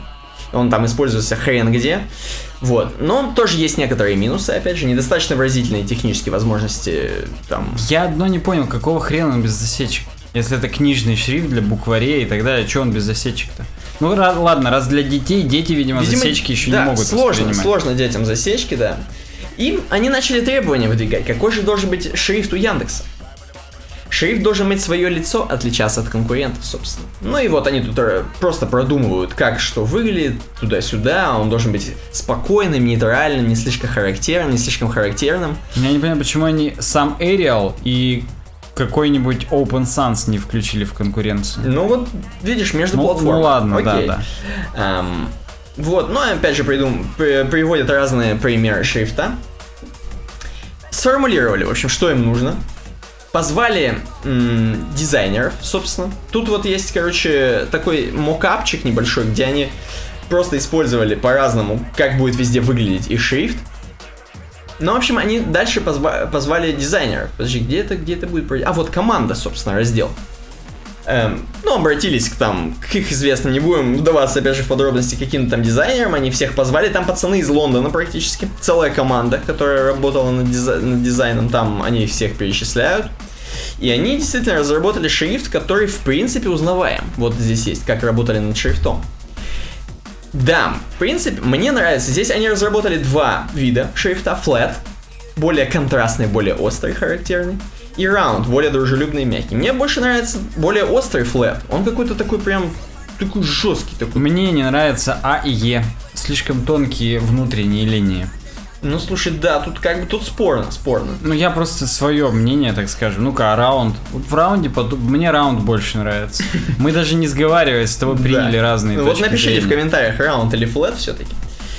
Здесь опять же есть описание всех вот этих штук, засечек всех. Как нам написали это, как-то они называются еще. Ой, нам сказали, что засечки, а на самом деле это, блин, ну там вынос, принос, там. Вот да, выносы, приносы, в общем, все. И они опять же написали, что они опираются на российскую все-таки аудиторию. Они хотят, чтобы шрифт как бы был м, с акцентом, как говорится. То есть они хотят, чтобы все-таки русский кириллица была перво-наперво сделана в этом шрифте. Поэтому они разработали полностью для русского, полностью потом для английского переделали, там пересмотрели все, значит, сделали, чтобы все было максимально рассчитано на нашу аудиторию. Ну, опять же, написали, как будет это все выглядеть. Everything will be found. Найдется все. Продемонстрировали все символы, которые происходят в Яндексе. И самое что главное, сейчас это пока работает в... Ну, там, практически у них в блоге на одной странице, вот тут вот в конце, они здесь в макапы все встроили, вот сейчас в конце здесь будет... Так, сейчас тут написано будет. На странице об Яндексе, или как-то так они сказали. Да, да, на странице об Яндексе. Эм, или о том, что... Ну да, да, вот об странице об Яндексе. Нашего лончера на андроиде еще. И о компании, да. А где компания-то? А, вот я вижу. Ссылочку, перехожу. Яндекс.ру slash company. Да, ну блин, блин, мне сильно бросается в глаза, прям вообще. Ну да, ты понимаешь, конечно, что это Яндекс, да, конечно, что... А чё, я не понимаю, почему у них вокруг тут набирается всякое? Ну это, видимо, анимашки такие, Это именно просто- анимашки. Это просто прикол, да. Самое главное, самое главное, что же дальше тут написано? Многие спрашивают, планируем ли мы выложить новый шрифт в открытый доступ? И мы с тобой, опять же, спрашивали, Яндекс Санс, ну что, можно? Да, мы Давай. когда ты просто мне начал это все говорить, что вот там новая тема, туда-сюда, Я не помню, то ли ты сам задался вопросом, то ли я спросил. Да мы с тобой практически вместе. У нас Мы ёкнуло. практически одновременно. А, а вы, а, и, И, и- и- и чувак отвечает, ну, как бы сейчас мы не планируем раздавать бесплатно. Да, понятно, что Apple и Google бесплатно свои шрифты как бы open source, практически, ты можешь что хочешь с ними делать, где хочешь использовать, но Яндекс так не будет поступать, потому что они типа не используют на разных платформах. Потому Конечно, что у типа, них Яндекс... нет уже Яндекс Маркета какого. Да. То есть Яндекс Маркет есть, но нету маркета приложений для Да-да-да. разработчиков. Поэтому, слушай, кстати говоря, это опять же спорно, потому что есть Яндекс браузер, под которого есть расширение, и хотелось бы писать туда тоже Яндекс Санс. Ну это такое, это же вот ради одной этой вот этой В хреновины. общем, они видимо, за- не зажопили. Короче, зажопили они Яндекс Санс, пацаны, поэтому расходимся. Следующая новость. Эм, светский про Android она называется. Большинство пользователей Android используют старые версии системы. Слушай, мы как бы чуть-чуть немножко уже говорили про Android, и вот мы продолжение. И вот опять. Оказывается, скоро уже выходит новый Android, ты-то и не знал, Саня. Э, М, не побоюсь использовать. Да, я просто действительно не знал. Эм, а оказывается, некоторые хрены, а большинство точнее, все еще не обновились до Marshmallow. Господа, напишите, какого хрена вы обнови- не обновились. Ам, а вот здесь некоторые... Я больше, я больше чем уверен, что их вендоры, какой-нибудь HTC или ZTE, ну ладно, Вот. HTC я зря, реально, ZTE, какой-нибудь Huawei. Xiaomi какие-нибудь, китайцы. Да, да, они, Они- реально не выпустили build под, под их девайс. То есть просто железо не готово к такому, к такой прошивке. И, собственно, здесь вот написана небольшая статистика, что Lollipop 35%, KitKat 32%, Jelly Bean 20%, Ice Cream Sandwich еще, еще кто-то сидит на очень старых, короче, Я системах. просто помню, что Ice Cream Sandwich мы с тобой в обзорах говорили. Подожди, мы что, мы 4 года? Нет, мы с 2014 здесь сидим. Короче говоря, все, большинство еще даже сидят на 2013 года операционках. Ну, возможно, в пивной мы с тобой обсуждали еще в 2011 все эти темы. Тогда уже мы Как-то не хочется- записывать. Да, не хочется как-то понтоваться, но мне кажется, 4S очень старый девайс, держит самые новые, мне кажется, Да, прошивки. да. Ну там, конечно, вот даже, например, в наших с тобой пятерках режим в последнем, во-первых, кровавый режим, во-вторых, режим, который затемняет, ночной режим, короче, новый добавили, желтый экран он делает, чтобы белым не било по глазам. Так вот, в пятерках этого нет, только начиная с 5S оно работает. Ну да, то есть уре- урезает некоторые все-таки возможности, но все-таки выкатывают. Поэтому Как, он- как- как тебе header image, где робот-андроидик зефирки тащит? прикольно. Вот это единственное прикольное, что есть в андроиде, это то, что Marshmallow это зефир, и их робот, он такой ми-ми-ми. Да, это круто. Что произошло с Apple следующее? Мы как бы от Android к Apple, к iOS. Так вот, что произошло с Apple во втором финансовом квартале 2016 года. Короче, статья про то, что, оказывается, беднеют, беднеют Apple, представляешь? Не то, что... Возможно, даже не столько беднеют, сколько не так быстро богатеют. Или у них реально меньше Но Ну вот, денег. к сожалению, слишком громкая новость кончается тем, что да, просто чуть-чуть меньше денег. Но, короче, сейчас немножко по порядку обо всем. Э, Здесь, короче, господа Тим Кук и финансовый директор компании Лука Маэстри, они подвели, собственно, итоги своей работы и сказали, что выручка по сравнению с 2015 годом, то есть с прошлым, уменьшилась на 8 миллиардов баксов. Я вот тут просто быстренько отнял. Было, была, 50, э, была 58, стала 50. Ну, выручка это, так скажем, оборотка, а чистая прибыль-то упала всего на 3 миллиарда. Частуха, всего. на- частуха всего на 3 миллиарда упала баксов. Э, Была 13,6, стала 10,5. Это все в сравнении с 2015 годом. Прибыль на акцию 1,90 доллара. Надо покупать акции, я я чувствую. Они падают, видишь, они были 2,33. Ну, понимаешь, сами цены, они иногда и падают отдельно, так скажем. То есть э, прибыль-то это дивиденды, а Мгм. цены на акции после каждой конференции падают сначала, потому что все думают, что никто не будет брать новый девайс, а потом растут, когда все-таки их берут. Ну и свободные средства. Мне интересно, свободные средства это как бы на карточке у Тима Кука там? На Сбербанке у Тима Кука или где? На Тинькове. Да, да, скорее всего, на Рокетбанке, который закрывается. Между прочим, это не реклама. Между прочим, свободных средств увеличилось, их стало больше, да? Ну а как, ну ты же не можешь, зарабатывая, а что-то меньше. Не, можно, если бы они купили там Теслу, НАСА Ну да. или да. еще кого-нибудь вместе взятых. Ну, опять же, давай не сильно по цифрам пойдем, просто продажи айфона уменьшились, на самом деле. Э, Продажи iPad уменьшились, это естественно. Мака чуть-чуть уменьшились, если так в процентном соотношении посмотреть. iPod не представлены, Apple Watch не представлены данные. То есть, ну, пока непонятно там. Тем более iPod сейчас, я так понимаю, вообще никак не двигается у них там, и все плохо. Ну, iPod, все. Я согласен, iPod практически все. Его оставили только тинейджерам играть в игры. Кому мамка на телефон денег не додала, те iPod Touch себе взяли на 128 гигов. Ну, собственно, исходя из всего текста, вот есть небольшая графика о том, что падают, падает revenue, падает выручка как бы Apple. Ты сейчас про гистограмму или про пайчарт? Я пока про гистограмму, да. А дальше пайчарт, собственно, на котором показано, за счет чего все-таки Apple получает бабло. За счет продажи э, iPhone всех, во всех сетях. Скорее всего, в Америке. Ну и в, в Китае. Я думаю. То есть, скорее всего, в Америке где-нибудь в Walmart везде продали, э, везде купили, опять же. А в Китае, я думаю, в какой-нибудь, опять же, не знаю как, что-нибудь назвать. Волма Xiaomi. Волмайду. Байду, как Байду? Да, Волмайду все купили там. Напишите, если вы в Китае и покупали iPhone. Вот. Большинство, я думаю, в Гонконге берет. Там чуть дешевле, и это как бы не очень Китай. Это как... Ну, в Гонконге, да, Walmart. Да, возможно, там уже и Walmart, согласен, да. Естественно, сервисы Apple, то есть App Store стал зарабатывать больше, iTunes Store, скорее Нет, ты всего. заметь, вы именно доходы с сервисов выросли. Да, выросли. То есть, На как бы, миллиард. дева- девайсов стало, видимо, больше у людей. Ну, просто Я все. думаю, на Apple Music больше подписалось. Да. Это же относительно новый сервис, ему там года два. И, собственно, на него 13 миллионов подписчиков. То есть, это как бы 13 миллионов умножить на сколько там рублей? На 300 или на 200? Они там до хрена гребут в месяц, на самом деле. Ну так то и делали. Это ладно в России, а ты в Америке умножь там еще дороже, пойдет. Это нам тут, бомжам. Ну так нас и не 13 миллионов. Нас и не Из этих 13 миллионов нас, я думаю, 1100. Нас, нас 100 человек, как бы. Есть... А ты, подожди, ты все еще покупаешь? Я не покупаю. Ну ты просто помню, Да, пару я месяцев покупал, у тебя но... был Не, грешок. ну правда, ну 300 рублей, ну... Да дело даже не было, просто нахрена.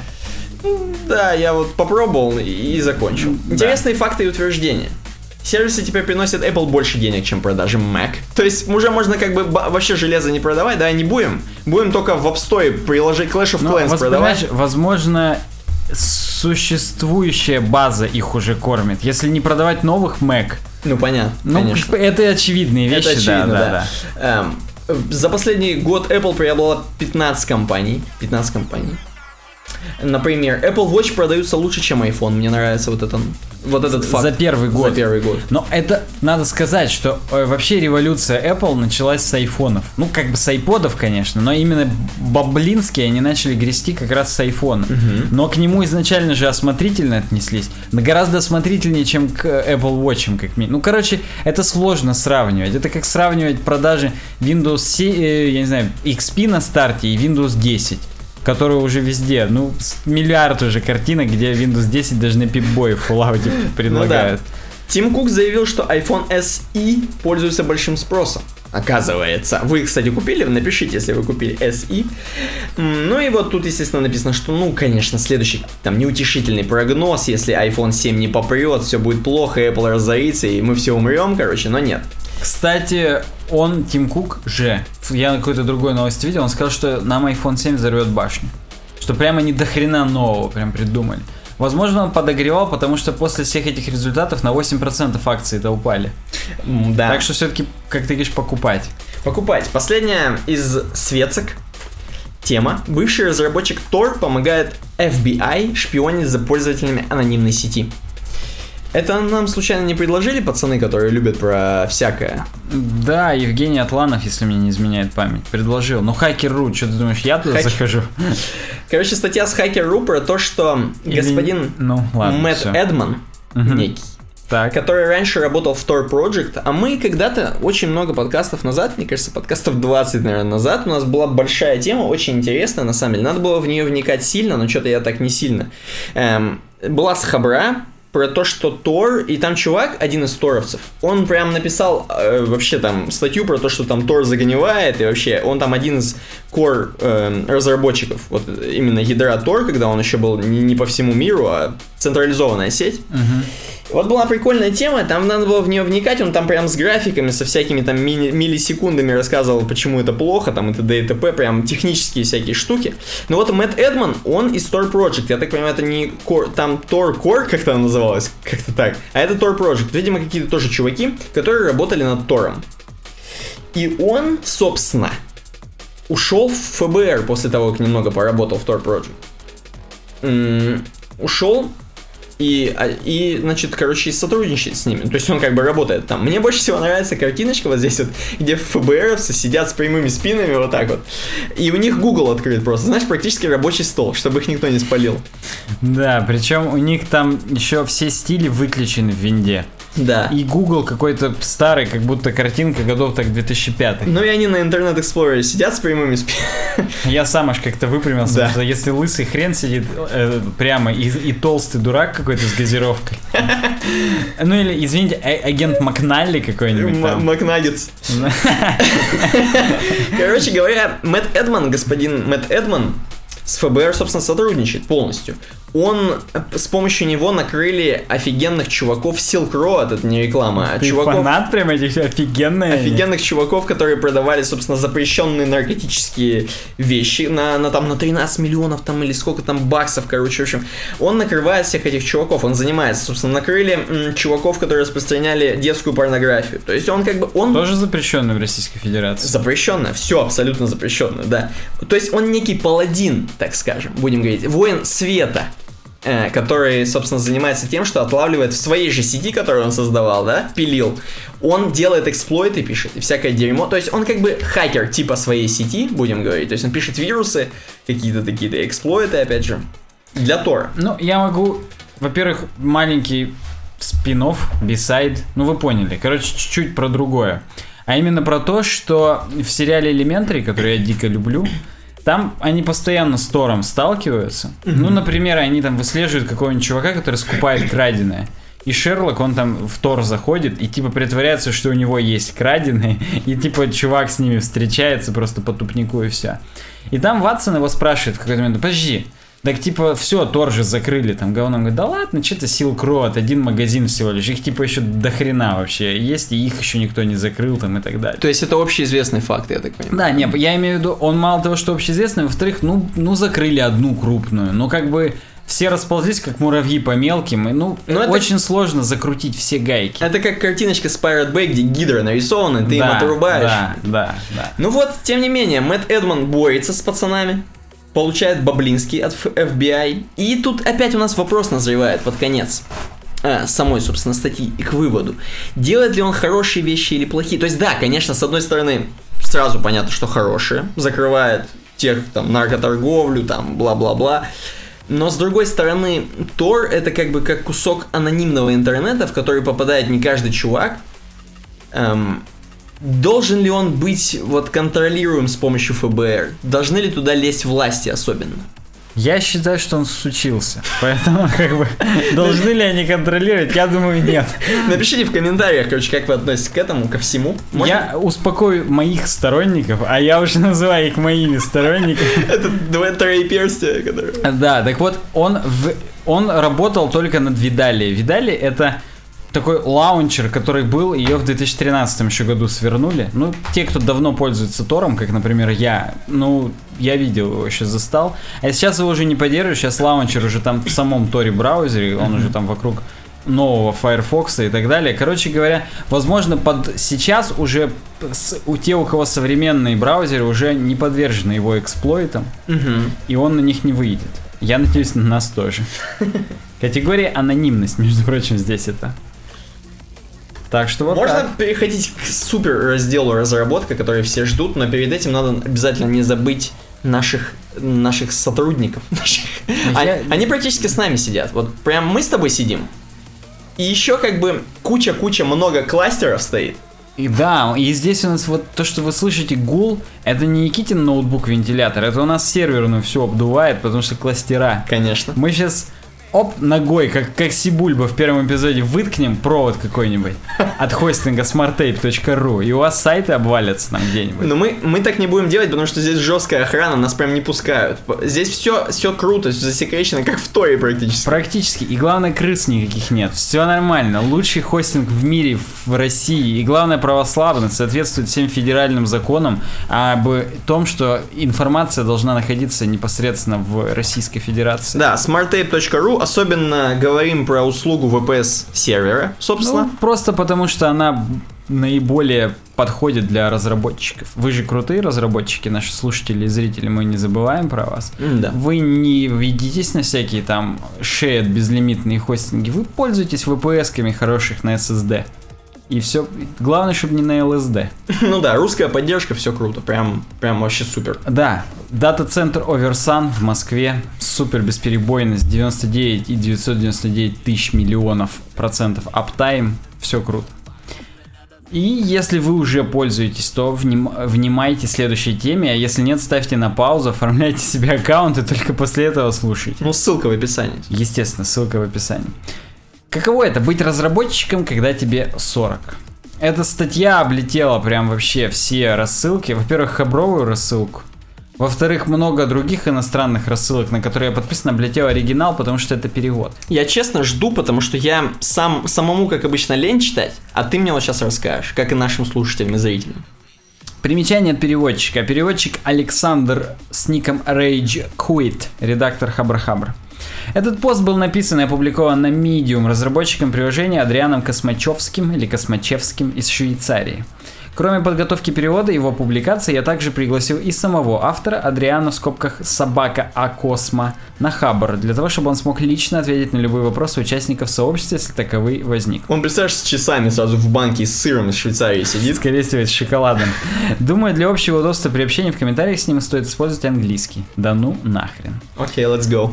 Так вот, все, привет всем, я 42-летний программист-самоучка, а это моя история. Пару лет назад я наткнулся на твит, в котором была картинка, прикрепленная ниже, и он заставил меня задуматься о моей карьере.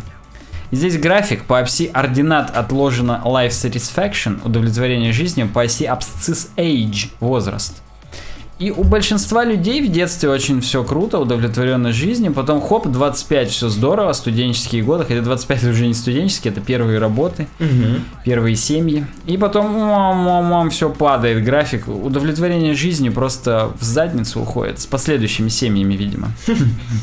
Так вот, а у задротов, у нердов, до 20 все хреново, но, видимо, потому что их там хулиганы дразнят, и на них девчонки не обращают внимания.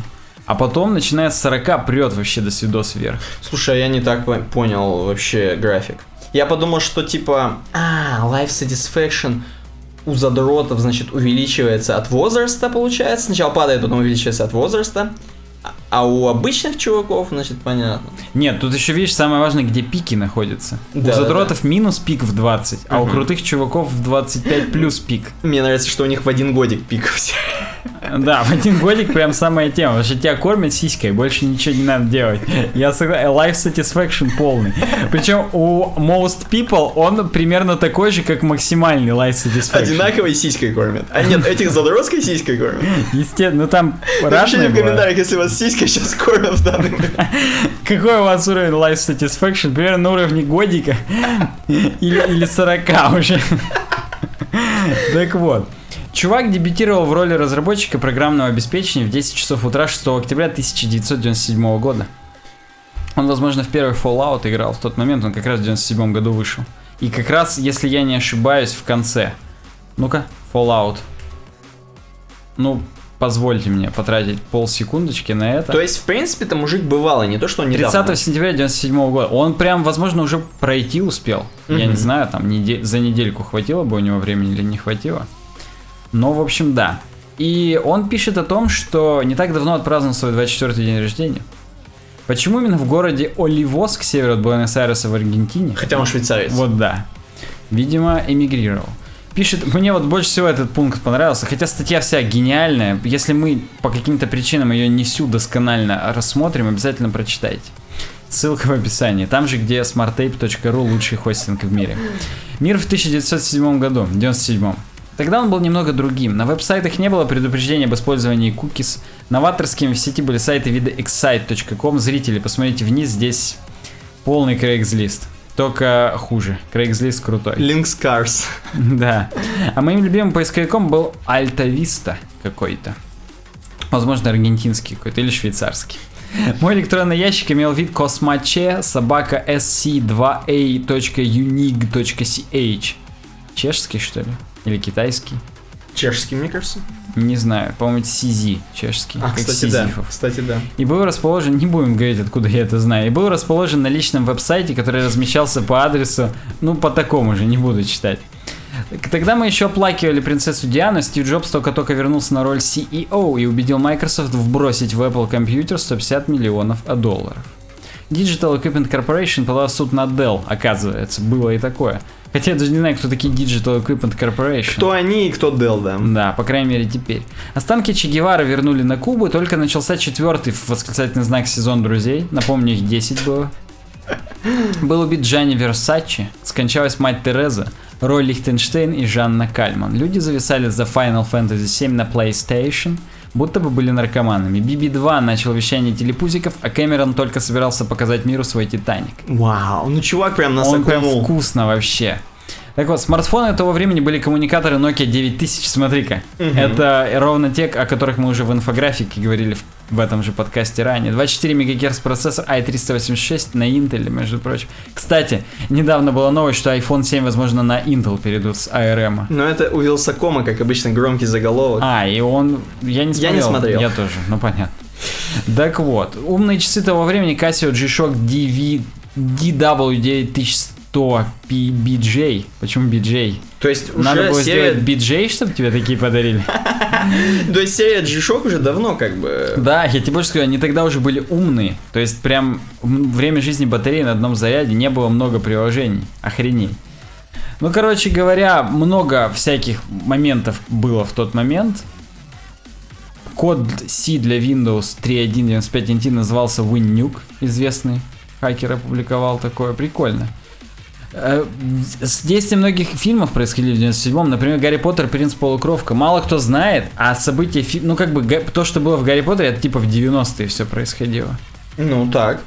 Именно в 97 году, 29 августа в 2.14 ночи, согласно ленте, Скайнет обрел самосознание и начал термоядерную войну. Ладно, зарегистрирован в тот же год домен google.com. Здесь он еще дальше рассказывает, что он, первая работа, он писал ASP-страницы э, начиная, в различных редакторах, начиная с Microsoft Front Page, Hot Metal Pro и Edit Plus. То есть он такой майкрософтовский пацан. А да, он, он потом рассказывал, что он на .NET долго писал. а потом в Apple ушел. Но об этом позже. Ну, в смысле, не в саму Apple, а в разработку под Мгм. Apple все-таки. Так вот, итоги моей работы, ну, Pentium 2, всякое такое. Вот Здесь смешная шутка. Моим первым профессиональным языком программирования был мутант под названием Visual Basic Script, и еще немного JavaScript на клиентской стороне.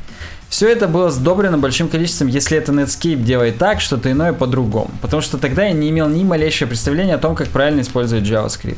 Кстати, в 2016 мы все еще едва понимаем, как делать вообще что-либо на JavaScript.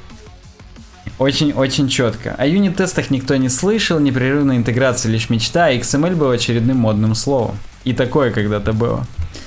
Так вот, и он пишет, что он кодит 6776 дней. Уже 6776 дней я выпивал по чашке кофе каждое утро и писал код с помощью таких вещей, как VBS скрипт, JavaScript, Linux, SQL, HTML, Makefiles, Node.js, CSS, XML, .NET, YAML, PodFiles, JSON, бла-бла-бла, Objective-C. В последнее время использовал Swift. Но он говорит, много произошло, я женился, там, дважды перегорал, в том смысле, что хотелось просто уйти из программирования и начать что-то другое. Но каждый раз, когда уходил, начинал ощущать зов кода. Ни хрена. Вообще крутой. Так вот, советы для тех, кто в душе молод. Ниже я перечислю некоторые простые советы, которые помогут вам в 40 лет остаться счастливым разработчиком программного обеспечения. Первое, не реагируйте на хайп. То, что мы с Никитой здесь постоянно говорим, и мы являемся прям четким примером нереагирования на хайп. Может быть, мы просто являемся примером деградации, но вот мы предпочитаем думать, что мы не реагируем на хайп. А Были разные хайпы. В 2000-м это были SOAP и XML, в 2006-м Semantic Web и OLPC. В 2012 это была Big Data. а в 2015 виртуальная реальность. Вот и язык Go. Но язык Go это примечание переводчика. Не знаю, видимо, какие-то проблемы у него с языком Go. Хотя, ну, согласен, что хайп есть, но вот до нас почти не доходит. Короче говоря, как говорили римляне, «Ниль нови суб луна», ничто не ново под луной. Ни хрена он дает. Он вообще крутой. Большинство из того, что вы видите и что изучаете, в той или иной степени уже десятилетия существует в информатике, а суть скрывается под грудами маркетинга, книг, блогозаписей и вопросов на Stack Overflow. Все новое это хорошо забытое ста- ста- старое, и надо просто продумывать о том, что это все то же самое программирование, алгоритмы. И если вы их не знаете, то хоть какой язык вам дай, все равно будет говно. Выбирай свою галактику мудро, он здесь говорит, и он, так скажем, языки программирования, все, что вокруг них находится, называет галактиками. Примерами галактик можно назвать .NET, Cocoa, Node.js, PHP, Emacs, SEP и так далее. И он говорит о том, что термин галактика он использует, чтобы избежать более популярного, но более спорного термина религия. Хотя он мог бы гораздо лучше все это описать, просто потому что э, ну, чуваки, которые защищают собственную галактику, если говорить в его терминологии, они это делают прямо как религиозные фанатики. То есть мы пишем только на PHP и точка, и до свидос, потому что это лучший там язык в мире. Да. Так вот, он пишет, что он сменил лагерь в тот момент, когда Apple выпустил iPhone, но хотя главной причиной считает Стив Балмера. Потому что он устал от негативного отношения людей из галактики Microsoft к open source PO. На самом деле сейчас Microsoft, по-моему, исправились. Они наоборот сейчас все open source ну да, когда пришел Сатья, Мгм. они open source даже .NET. Ну, на самом деле, только некоторые его части, но тем не менее. Так вот, он был там на разных майкрософтовских тусовках, все, ушел в Apple. Так вот, он говорит, давайте поговорим про индустрию программного обеспечения. Примените, говори... вышесказанное подводит меня к следующему пункту нашей беседы. Разговору о том, как ваша любимая технология появилась на свет. Короче говоря, он говорит о том, что вот вы пользуетесь PHP, вы узнаете его историю, узнаете, с чего все начиналось, чем вообще живут PHP-шники, используйте best practices именно из своей галактики, и это, это очень круто.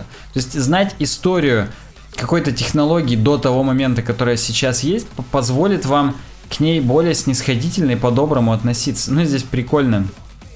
Картинка мобильной эволюции от гигантских телефонов в 90-м до гигантских в 2015 и он говорит, вообще, смотрите на эволюции, то есть смотрите на то, как какие-то идеи претерпевали изменения со временем, потому что это прям, это круто, это вдохновляет, это позволяет вам...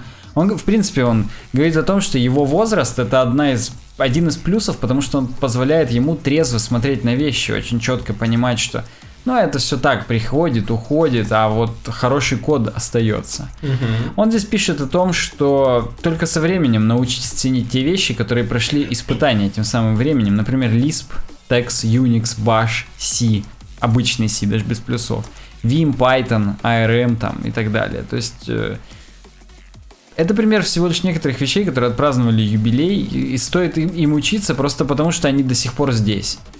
И здесь крутой твит, опять же, от Хишама некого. И говорит, я, говорит, когда закончил вообще свое обучение по информатике в начале 2000-х, еще э, не было нового SQL, когда я ходил на уроки баз данных. Я ходил на компьютерную графику, когда еще OpenGL не поддерживал шейдеры.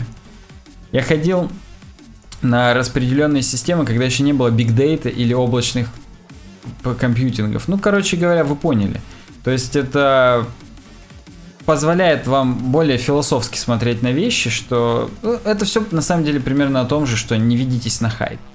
Продолжайте учиться, следующий совет, и говорит он о том, что прям, ну вот он здесь пишет, изучайте по крайней мере один новый язык программирования каждый год. Мгм. Ну, не в том смысле, конечно, что прям работаете на нем, но хотя бы пишите что-то большее, чем типичное Hello World. Ну, видимо, развивайтесь просто, узнавайте. Ну да, то есть пробуйте, пробуйте что-то писать, щупать. Как говорил Бобук, щупать. Или... А, нет, Гоб- Бобук говорил посмотреть. Посмотрю. Я посмотрю там его. Ну вот да. Читайте 6 книг по программированию каждый год, он говорит. Ну, Он говорит, у меня есть список из 6 мастерит книг, которыми буду занят в этом году. Вот лист за прошлый год. Здесь список, и здесь на самом деле 7 их. Почему лист в кавычках? Почему лист переводится как список? Переводчик. Можно просто список написать и все. Ладно, неважно. 6 книг в год вроде многовато, но по сути это одна книга в два месяца. И большинство книг, упомянутых мной в публикации, не требует много времени для прочтения. Они превосходно написаны, веселые и простые для понимания. Там такие названия, блин, у книг крутые, что прям The Old New Thing. Geekonomics. Блин. Это Psychology of Software Programming. Действительно, это, это круто. Начните хотя бы с одной книги в год. Уже примечание подкастеров. То есть нас. Хотя он здесь мотивирует, что посмотрите на это с другой точки зрения. Если вам сейчас 20, то к 30 вы прочтете более 60 книг по программированию, более 120, когда достигнете моего возраста, то есть 40. Прикинь, ты мозг будешь сразу. Да, и вы по- попробуйте себя в более чем 20 языках программирования, он пишет. Здесь еще один прикольный твит от Джеффа Этвуда. Если я могу, мог бы вернуться назад в прошлое и сказать молодому себе всего лишь только одну вещь, она была бы такая, учи Unix. И действительно, это прикольно. Следующий совет обучайте других. Так. Это прям очень крутой совет. Я прям гимном ювеб-дизайна это мог бы назвать. Обучайте других. Это не значит, что вы должны организовать целый учебный процесс, снять помещение, приглашать на свои курсы людей, чтобы они слушали ваш бред. Нет. Просто достаточно делать да хоть подкаст. Ну, собственно, вот здесь и пишет. Обучать других, значит написать книгу, публиковать подкасты о вашей любимой технологии, вести блог, писать об этом в СМИ. Вот представляешь, в СМИ начать сейчас писать про JavaScript. Да. Кто. Хотя Хабра Хабр, наверное, уже тоже СМИ считается. Не знаю. А, у нас же по закону СМИ это все, что... Больше 3000 человек, да, тысяч, пяти. по-моему. Ну, может быть, трех, неважно. Э, Наставничество сделает вас скромнее, потому что продемонстрирует, как же мало вы на самом деле знаете, и насколько ограничены ваши знания. Я сразу вспоминаю тот эпизод, когда ты мне говорил, вот, Саня, мы ехали в маршрутке, и ребеночек спрашивал папу, пап, папа, кто придумал бутылку? Да-да-да. И вот представь, тебя твой, я не знаю, подопечный, протеже, спрашивает, типа, слушай, Санек, а почему вообще возникла конструкция if-else ветвления, вот в алгоритмике? И ты- Такой, блин, слушай, the пошел ты знаешь куда. А домой-то потом вернулся и думаешь, блин, я внутри, я лох, я не знаю ветвление откуда пошло. И ты начнешь что-то понимать и так далее. Следующий совет рабочие места это отстой. И здесь очень крутой, опять же, твит. Ну, ну он реально крутые твиты. Все от Cat Sword. Мгм. Причем Cat Sword у нее имя, фамилия типа, а никнейм Джекс. Практически Джакс из. Mortal Kombat. Так вот, каждый день с каждым вашим действием и выбором вы либо учитель и вдохновение, либо урок и напоминание. Вау. Прям вообще круто. То есть... э, Так вот, а пункт о том, что не ждите, пока вас наймут там Яндекс или какая-нибудь супер крупная корпорация. Потому что на самом деле сегодня вы там важны, а потом завтра вас выпинают, даже если вы были там тим лидом, потом менеджером и так далее. Ну или просто понизит, и у вас будет демотивация, и все плохо. Да, да, то есть вы... Все равно это все фабрика. Любая такая крупная корпорация, вы всего лишь будете винтиком. All in all, you are just another brick in the wall, короче говоря. Вау. Мы уже с гитарами сидим. Да, мы уже и пластилин из этой, из мясорубки, ну как в фильме. Pink Floyd. Так вот, и самое главное, не имеет значения, насколько вы для компании были полезны, вот здесь написано, не, не имеет значения, кто вы и что можете написать в своем резюме. Например, как Зак Холман, который создал GitHub с нуля. Вы можете быть уволены за любую мелочь. Поэтому не держитесь за свои места, а просто понимайте, что ваше рабочее место это приходит и уходит, а вот ваш код, ваше желание программировать, я напоминаю, статья-то мотивирующая. Оно должно оставаться неизменным, независимо от того, где вы вообще работаете, сколько вы получаете и так далее. Он здесь, кстати, пишет, несмотря на то, что я бы хотел, чтобы любые программисты получали столько же, сколько и он, а он пишет здесь, я не помню, где он это пишет. Ну, короче, 133 тысячи долларов в год он зарабатывает, то есть, ну, как обычный, так Да скажем. это небольшая для Да, американских. ну, это обычный программист, понятно, хирурги зарабатывают 400 тысяч в год. Так что да, но и тем не менее, знайте свои сильные стороны, он пишет. То есть, вы, говорит, наверное, слышали фразу «этот инженер-программист стоит десятерых». Миф, не так ли? Вот в чем дело, это не миф. Но рабо... А, это не миф, но работает совершенно иначе, чем вы себе это представляете. Ну, короче говоря, с точки зрения работодателя, программист, который стоит десятерых, он не не по факту просто крутой. Вот на него смотришь, он крутой, а он просто создает в 10 раз больше, чем ему за это платят. То есть всего лишь бабки, к сожалению, решают для работодателей, и, и да и не только для работодателей, и в принципе для проектов каких-то. Спусти лифт вниз означает следующий пункт, и здесь даже есть супер подсказка всплывающая. Это американизм, ну, то есть это идиома американская, означает оказать помощь нуждающимся.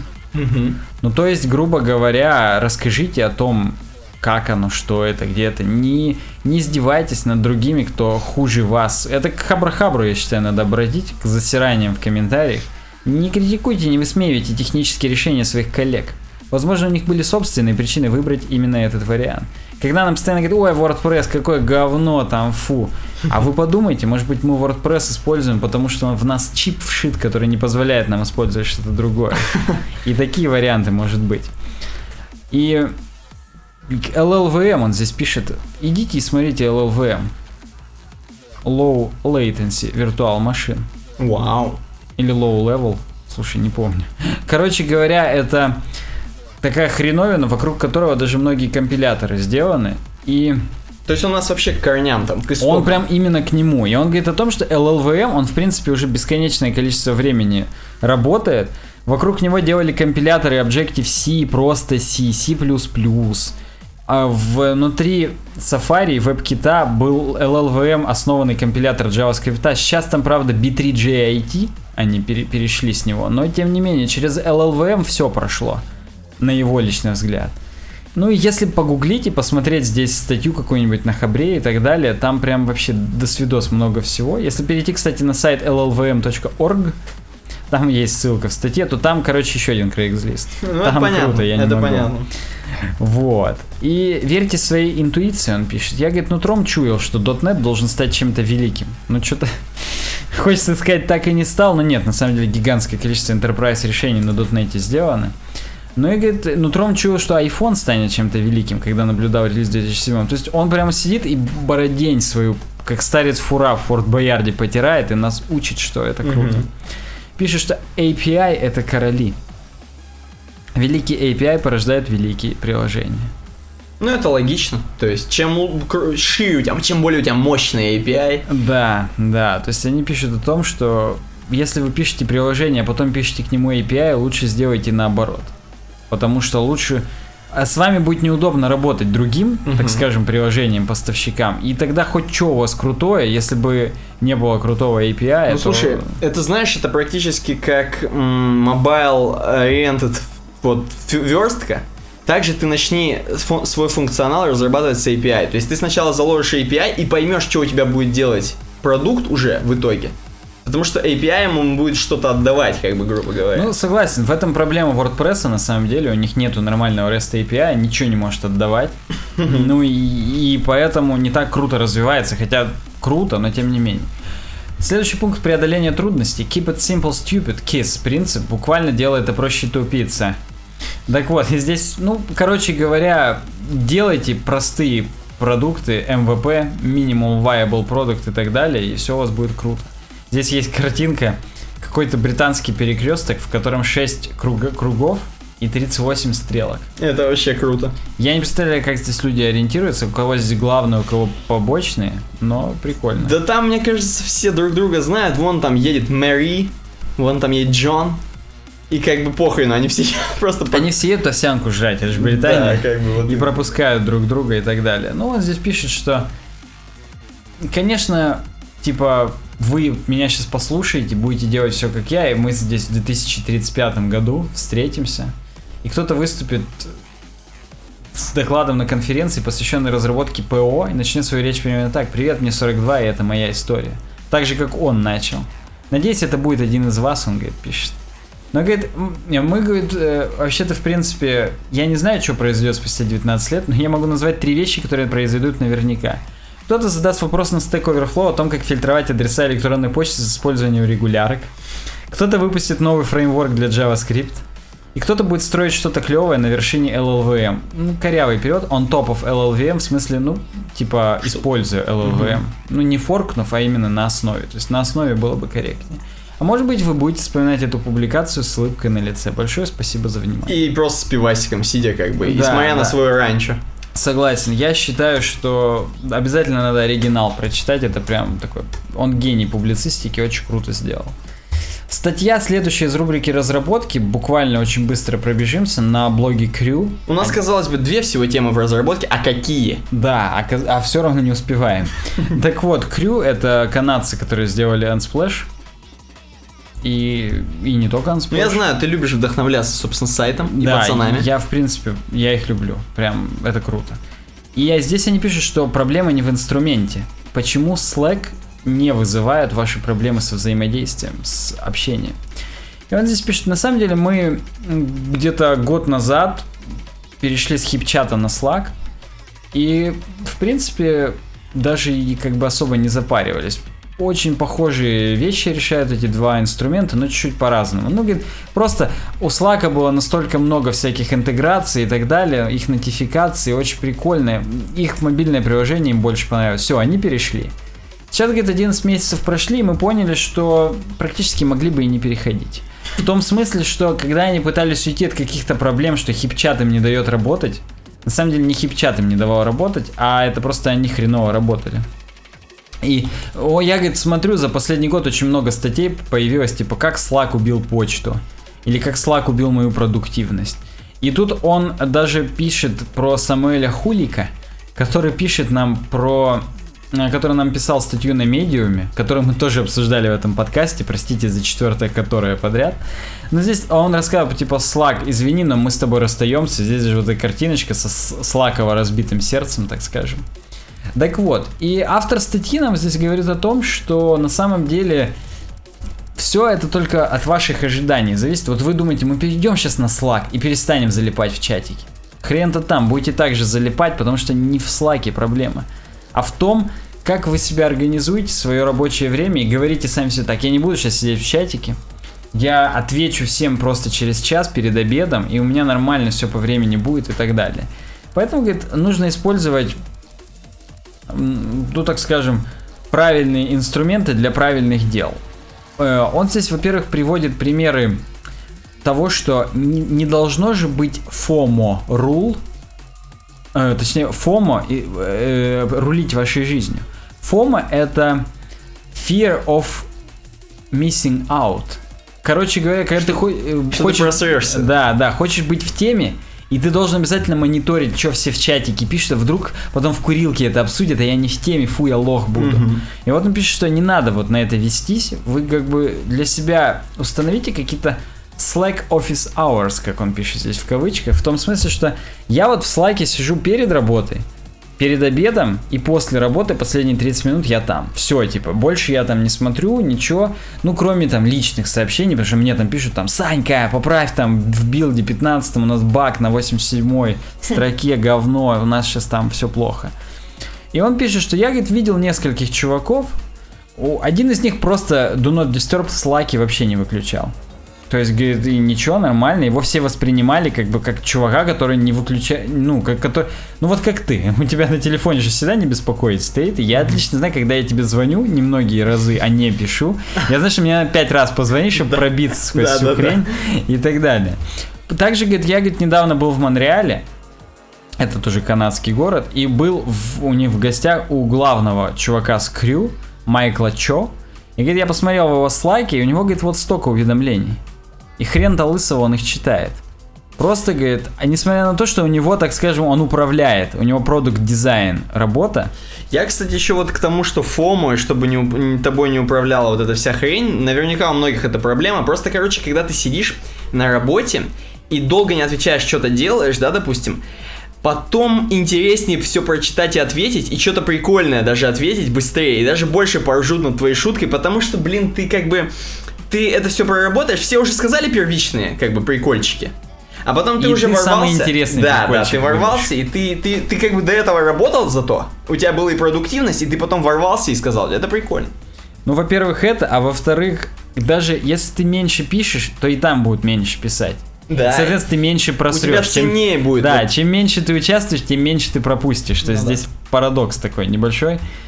Так вот, и он пишет, что это ваш выбор, как любая технология влияет на вашу жизнь, а не выбор самой этой технологии. Поэтому, да, говорит, Slack очень сильно помог с работой в команде и так далее, но то, что вы сами рушите свою работу в команде, зависит только от вас. Поэтому... Слушай, знаешь, что еще я здесь вижу? Вот я не знаю, это в- по поводу уже интерфейса Slack. Вот там, где он кидает скрин, что смотри, ни хрена там в каждом чатике, в, Ну, ну, каждой, ну, ну. в каждом ченнеле, так скажем, есть горящие эти. Я просто делаю у тех каналов, которые конкретно меня не волнуют, ну, именно в скайпе, я делаю, чтобы их замутить нахрен. И там 2000 сообщений уже, меня это не касается, типа. А те, которые меня касаются, я прям, чтобы они мне пушили делаю. Поэтому я не знаю в слаке, как это... Можно, можно. Я, у нас есть в, рабочем, в, рабочей команде в Slack есть канал, который полностью лог из Trello. Мгм. И там все валится. Кто переместил карточку, кто кого отметил, кто добавил дату. Я полностью замутил тот лог. Я знаю, что я в конце дня зайду туда, посмотрю, что происходило. Да, ну да, или да. в начале дня. То есть там в зависимости от того, когда происходили действия. Но мне не будет вот этих вот 500 тысяч уведомлений и всякое такое. Причем самое главное, если я их замьютил на десктопе, мне и на телефоне замьютится. То есть слэковские настройки внутри команды, они Везде. синхронизируются, это очень прикольно. То есть это к, вопро- к ответу на твой вопрос. Мгм. И мне понравилось заключение. Каждое, от- каждое отношение проходит через взлеты и падения. Но так же, как и всех в отношениях, все сводится к тому, как вы взаимодействуете. То Мгм. есть, грубо говоря, это не вопрос слака, а вопрос того, как ты им пользуешься. Ну, собственно, знаешь, это не оружие убивает людей, а Да-да-да. люди убивают оружие. Ну ладно, переходим дальше. Нам надо как-то, я не знаю, не представляю, как нам что это сделать. У нас просто такие сегодня крутые темы, что мы прям не влезаем вообще ни в какие, ни в штаны подкастовые не влезаем. У нас просто задница сегодня. Ну, возможно, придется упразднить научпоп весь. Возможно, потому что научпоп, он как бы не устареет никогда, там, блин, крутые темы, которые можно хоть когда сказать. Через 40 лет, когда встретимся с тем программистом, короче, ну вы поняли. Ну, просто видишь, здесь были праздники, полторы недели, это полтора недельный подкаст, как полтергейст. Мгм. И на самом деле следующий подкаст, я тоже думаю, 9 мы не сможем записать. Я Ну. бы на 10 его перенес. Да, опять же, задница не Э, вместе. д- Да, да, поэтому нет, ну почему не вместе? Сейчас же среда, а тогда будет вторник, а это будет шестидневный, то есть она вроде не вместится. Ну, короче говоря, не, не волнуйтесь, все темы обсудим, все до вас дойдет. Да, собственно, и до нас. Мы удовольствие получаем от обсуждения больше, чем вы от прослушивания. Вот, тогда соцки. Короче, раздел соцки. Dropbox э, представляет проект Infinite. На официальном блоге Dropbox чуваки написали про то, что они революционную хрень вводят. Вот прям вообще. И, собственно, пользователи Dropbox это оценят, на самом деле. Все, кто использует Dropbox, не просто так, знаешь, типа, да, у меня, у меня там есть одно облако. Короче, я в Ну, и него там, там, один. TXT файл пароля лежит просто и Да, все. да, да. А те, кто реально пользуется им, они оценят ту фишку, что э, десктопное приложение, которое есть там на Windows, есть на Mac, вы обязаны его использовать вместе с так называемым хранилищем, которое у вас есть на винчестере, на жестком диске. То есть вы закидываете туда фоточки, эм, в приложение закидываете, и оно как бы использует ваше место на винчестере, и, и не проблема, грубо говоря. Эм, но есть проблема с тем, что все-таки чуваки, которые экономят свое место, у которых мало маленький винчестер, или там у них, я не знаю, у них там big data вообще полный. Нет, для тех, у кого не винчестер, а SSD. SSD, да, допустим. Какого хрена они будут хранить там 10 гигабайт какого-то там фо- фотографий, например, скриншот. Они же им не всегда нужны. Они всегда нужны. Поэтому, собственно, э, Dropbox, я так понимаю, они хранят у себя, собственно, все версии ваших файлов. Тем более, что они и так их хранят. Тем более, что и так хранят. И вы можете полностью вообще никак не, не засорять свой винт. То есть, абсолютно так же сохраняется вся система, как и было. То есть, дерево, вы заходите, папочка. Все очень быстро открывается. Я не использовал, правда, но скорее всего.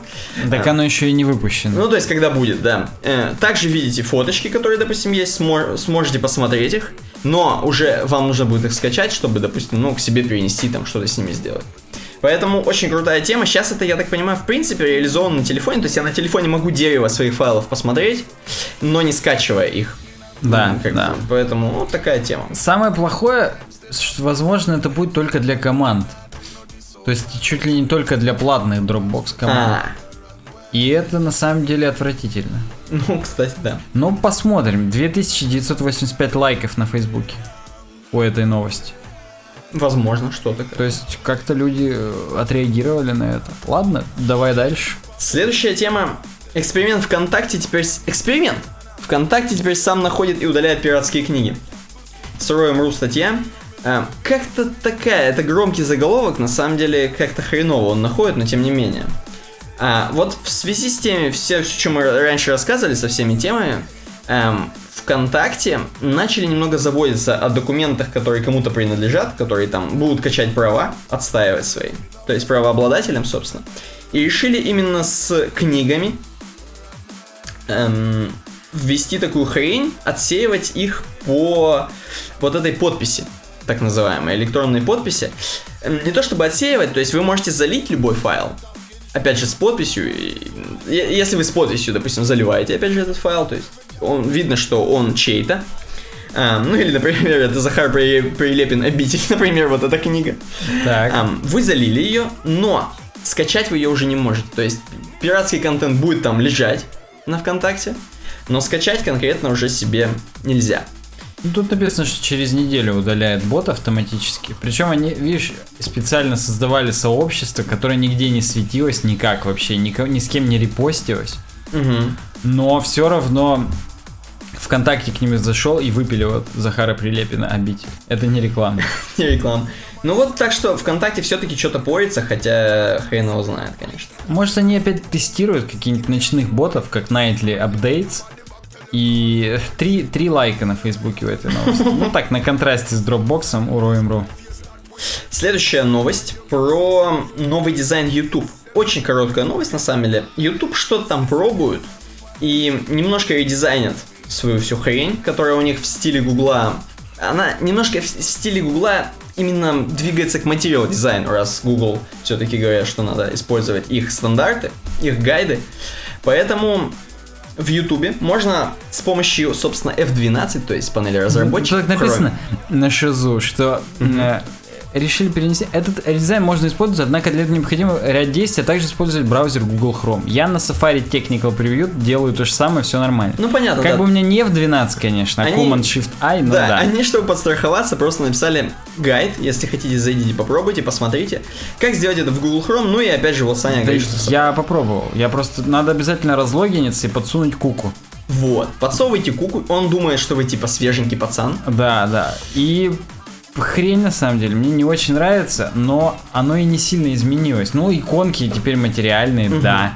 На сингле, так скажем, какой-нибудь, Мгм. ну, какого-нибудь видоса, все примерно так же. То есть, ну, Ну, немножко переделывают, в общем, материал дизайн у них. просто, как ты говоришь, что-то пробуют. Чё-то Вот- пор- Что-то пробуют. Следующая новость про Google давал за Telegram. Вот такая у нас. Можно было хоть громкую ее делать, но тем не менее. Он давал больше одного миллиарда, на самом деле, баксов, так как поисковику мало 5 миллиардов пользователей собственного Hangouts. Оказывается, секрет фирмы, мне нравится, представляешь, мы с тобой на рога и копыта, секрет фирмы. Так вот, секрет фирмы, пацаны рассказали тему про то, что Павел Дуров недавно, ну как недавно, Год назад. да. Встречался с гендиректором Гугла, и они там что-то терли. И, собственно, Google предлагал купить Telegram за 1 миллиард. Дуров мы сами понимаем, что, естественно, на такое не соглашается. Он, мне кажется, даже хоть сколько ему пред- пред- предложил, не согласится, он такой пацан. Ам, ам, вот, допустим, в свою очередь, э, э, кто там, кто там, WhatsApp. WhatsApp тоже с Гуглом разговаривали, тоже что-то им предлагал, Google им тоже что-то предлагал, там баб- Баблинского. Нет, тоже вышеупомянутый миллиард. Тоже миллиард. Видимо, видимо, у них там вот эта котлета лежит бабла. Они, блин, куда бы пристроить? Давай вот эти. Причем за откат. Мы вам миллиард, вы нам, короче, там обратно, Да. потом что кого? И, кстати, очень правильно сделали WhatsApp, что не согласились на гугловский миллиард, потому что потом продали за 20 лямов Фейсбуку. Не лямов, а ля- лярдов. Лярдов, лярдов, Да. естественно. Вот, поэтому, собственно, у Дурова не случилось связи половой с Гуглом. Э, возможно, он двадцатку свою ждет. Возможно. возможно. Но, хотя, на самом деле, тогда Дуров говорил, что WhatsApp безнадежно устаревая технологическая платформа, продукт без перспективы. Ну, он имеет в виду, что вот они на Telegram легко накладывают ботов, хренотов и так далее, а WhatsApp, видимо, настолько костистый, что туда уже даже ботов и не встроить никак. Ну, тем не менее. Короче говоря, спецслужбы начали перехватывать смс-коды авторизации Telegram. Продолжаем немножко, так прям вылилось это все в, в следующую новость. Оказывается, какого-то хрена спецслужбы, а тут далее злоумышленник, читай. В общем, некий чувак, я сейчас прям можно предысторию, Олег Козловский, он спалил, что когда он посылает, э, ну, типа, авторизоваться в Телеграме, а там нужно авторизоваться с помощью смс, тебе приходит на телефон смс, ты подтверждаешь его в приложении. Он спалил, что, короче, практически, короче, смс улетает на другой сервис. То есть mm-hmm. она как-то там стучится через другой айпишник, бла-бла-бла. Короче, он как-то это увидел, что смс улетает злоумышленнику, так скажем. Um, как оказалось, это чуваки были МТСовцы. Да, потому что ночной отдел техбезопасности МТС отключает сервис доставки смс-сообщений какого-то хрена. Вот, да. А потом с утра, типа, ему должна прийти снова эта смс типа, ну, в общем, как-то они так сделали, что они могут отслеживать э, все, что вы делаете в Telegram с помощью того, что они просто авторизуются из-под вас, и, собственно, можно все видеть. Ну, короче, вот такой шок-сенсация. То есть МТС в сговоре со злоумышленником здесь. Да. Сам, собственно, телег... Э, сам, собственно, Павел Дуров предупредил пользователей. То, что вот, вот, вот как бы такая хрень. На самом деле, Телеграму порекомендовали не принимать код авторизации, если не пришло подтверждение его доставки. Я так понимаю, думают над двойной авторизацией. Э, ну нет, это и есть двойная. Когда на телефон приходит, это же двойная. А, просто, ну да, да. То Надо есть... уже аутентификатор, как в Blizzard, делать. Ну да, что-нибудь такое. Хотя Опять же, почему бы его не перехватить? Ну, согласен. На самом деле есть же приложение просто mobile аутентификатор, и у меня туда Amazon и что-то еще подключено. Угу. Поэтому, в принципе, можно к нему. Я имею в виду, что уже есть Именно универсальный. API. Универсальный, да, аутентификатор, не, не, не близовский. Ну да. Понятно, что если Telegram в близовский встроится, это круто будет. Ну ладно, переходим дальше. WordPress, я думаю. А, у меня просто была еще там про Дурова открыта, но там почти то же самое, поэтому хрен с ним. WordPress 4.6 активно обсуждается в данный момент, что в нем будет. И Сара Гудинг пишет, что она слышала где-то, знает, возможно. Слухи. Да, что э, все бы хорошо, да, репози... ну как это сказать, каталог тем устарел. И 3800, 3800 тем в нем уже есть, а фильтр по фичам все еще старый. Например, можно по цветам выровнять. Ты имеешь в виду хорошо, хорошо, да не очень-то? Да, хорошо, хорошо, да не очень-то. Потому что, казалось бы, какой смысл выравнивать темы по цветам, если большинство тем уже можно в кастомайзере менять основной цвет? Ну, то есть там выбирать из нескольких гамм, ну, то есть поэтому привязка к цвету больше не так критична, как раньше. Кроме этого, layout, который можно было выбрать Fixed, Fluid, Responsive, почти все сейчас адаптивное, добавляют грид layout. То есть просто возможность вот этих Masonry Grid, когда, ну, карточками типа все сделано, вот так вот. Mm-hmm. Уберут э, из списка фич балаватар, что бы это ни было, я даже не застал, что это такое. Добавят футер виджеты. Ну, это правда, это сейчас популярная тема, то есть основной контент, и перед футером там три колоночки или четыре футер виджетов. Также добавят э, секцию Subject, где здесь сейчас Holiday, фотоблогинг и Seasonal. Добавят блог, e-commerce, education, entertainment, food, drink, holiday, news, photography, portfolio. То же самое сделают и непосредственно на wordpress.org slash themes. То есть не только в самом WordPress, но и в директории тем. Но они, в принципе, известны тем, что они меняют на WordPress.org всякие там и каталоги тем и плагинов, поэтому я верю в то, что такое будет. И еще одна тема про WordPress. У нас сегодня не очень такой объемный блок новостей. Бейонс вы, выпустил новый альбом Лимонад. И именно э, с использования эмодзи лимонов и пчелок почему-то очень сильно было зафиксировано как раз вот в те числа. Ладно, лимон, лимонад. А почему пчелка, мы вот не очень поняли. Ну, мы думали, что Бейонсе как бы Ну, как бы Би, да, возможно так. То есть, я не знаю, может быть, знаешь же, что э, все поп-звезды называют своих фанатов каким-то словом. Там, у Майли Сайрус это смайлики. Я просто боюсь, что у Бейонсе там сразу рой какой-нибудь должен быть, зерги. Вот, да, и вот у нее пчелки, возможно, ее фанаты и фанатки. Поэтому, поэтому и пчелы. Ну, посмотрим. И как бы, когда очередная пчелка покупает альбом, она слетается как бы на лимонад. И ну, хорошо, хоть на лимонад. Да, ну, собственно, это же пчелки, они нектар там разносят. Это же не мухи, которые другое разносят. Ну, неважно. В общем, суть в том, что эмодзи до хрена используют. Здесь в этом посыл. И новый плагин эмо- э, супер, new super emoji плюс. Для WordPress. Плюс, причем с плюсом. Как бы и слово плюс, и символ плюс. Вау. Чтобы наверняка. По исследованию 92% людей в онлайне используют эмодзи. Есть у тебя, Никита, такой грешок? Есть. У меня С- тоже. Прям Стыжусь, но признаю. Так вот, Super Emoji Plus добавляет вот такой поп-ап. Вы пишете название, прям эмоджи, и можно его прям вс- встраивать и так далее. удобно. Прикольно. Отличная штука, можно прям двоеточие лемон писать и всплывет именно, ну, как в слайке. Единственное, что мне кажется, именно вот в таких больших постах, в лонгридах, если ты будешь засирать это все эмодзи, это будет уже ужас-ужас. Ну, не для лонгридов, для микро каких-нибудь обзорчиков. Ну да. Скоро выйдет WordPress 4.6, лол, ха-ха, рофл и так далее. Кучка дерьма. Ну, может быть, кучка дерьма. Это когда там что-нибудь они опять REST API отложат на версию 5.20, 5.10 и так далее. Ну, вот такой у нас подкаст получился в этот раз. Мы научпоп дропаем, как, как и думали. Не, мы его не дропаем, мы его переносим. Ну, Настоящий Ну. анимешник научпоп не переносит. да, не дропает, а не досматривает. Не бывает дропнутого научпопа, бывает недосмотренного. Ну, давай, Никита, посмотрим на нашу обойку сегодняшнюю, пофантазируем, что мы здесь видим. Ну слушай, тут в этот раз у нас есть как минимум два предмета, которые мы видим. Перед- Это два бокала, видимо, с шампанским, раз здесь пузырьки. Возможно, с игристым вином, может быть, это не шампанское, из другой области какой-нибудь. Возможно, игристое вино. А вдруг это как бы знание, представляешь, если это знание нашего подкаста, да, там налиты такие, они игристые такие.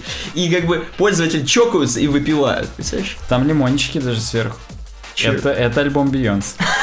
В нашем подкасте. Так вот, наш подкаст, я считаю, он как хорошее вино. Со временем только лучше становится. Вот уже 81 выпуск. И каждый выпуск все круче и круче. А, ну да, Лимон это, это альбом Бейонс. Остается только один открытый вопрос. Кто же пьет эт- э, вот именно эти два бокала? Мы с тобой или наши слушатели и зрители? Мне кажется, и те, и другие. Мы с тобой просто за то, что все хорошо, а они за то, что им все нравится. Да, согласен. Ну, с учетом того, что мы с тобой на кровати пиццу ели, мы, в принципе, можем где-то здесь около моря сидеть и шампанское попивать после записи нашего подкаста. Ну, в общем, да, вот такие сегодня у нас были темы. Подписывайтесь на нас в соцсетях, ВКонтакте, в Твиттере, в Фейсбуке, в Инстаграме, в Гугл Плюсе. Пишите нам отзывы в iTunes, причем пишите, что-то он вообще месяца два уже не было отзывов, никаких новых. Ставьте звездочки обязательно. Пишите комментарии на YouTube, ставьте лайки именно здесь, потому что это приподнимает нас над повседневностью, как я люблю говорить. Такие были в этот раз темы, а с вами были Никита Тарасов. И Александр Гончаров. Удачного всем дня, пока. Пока. Э, я не нажал.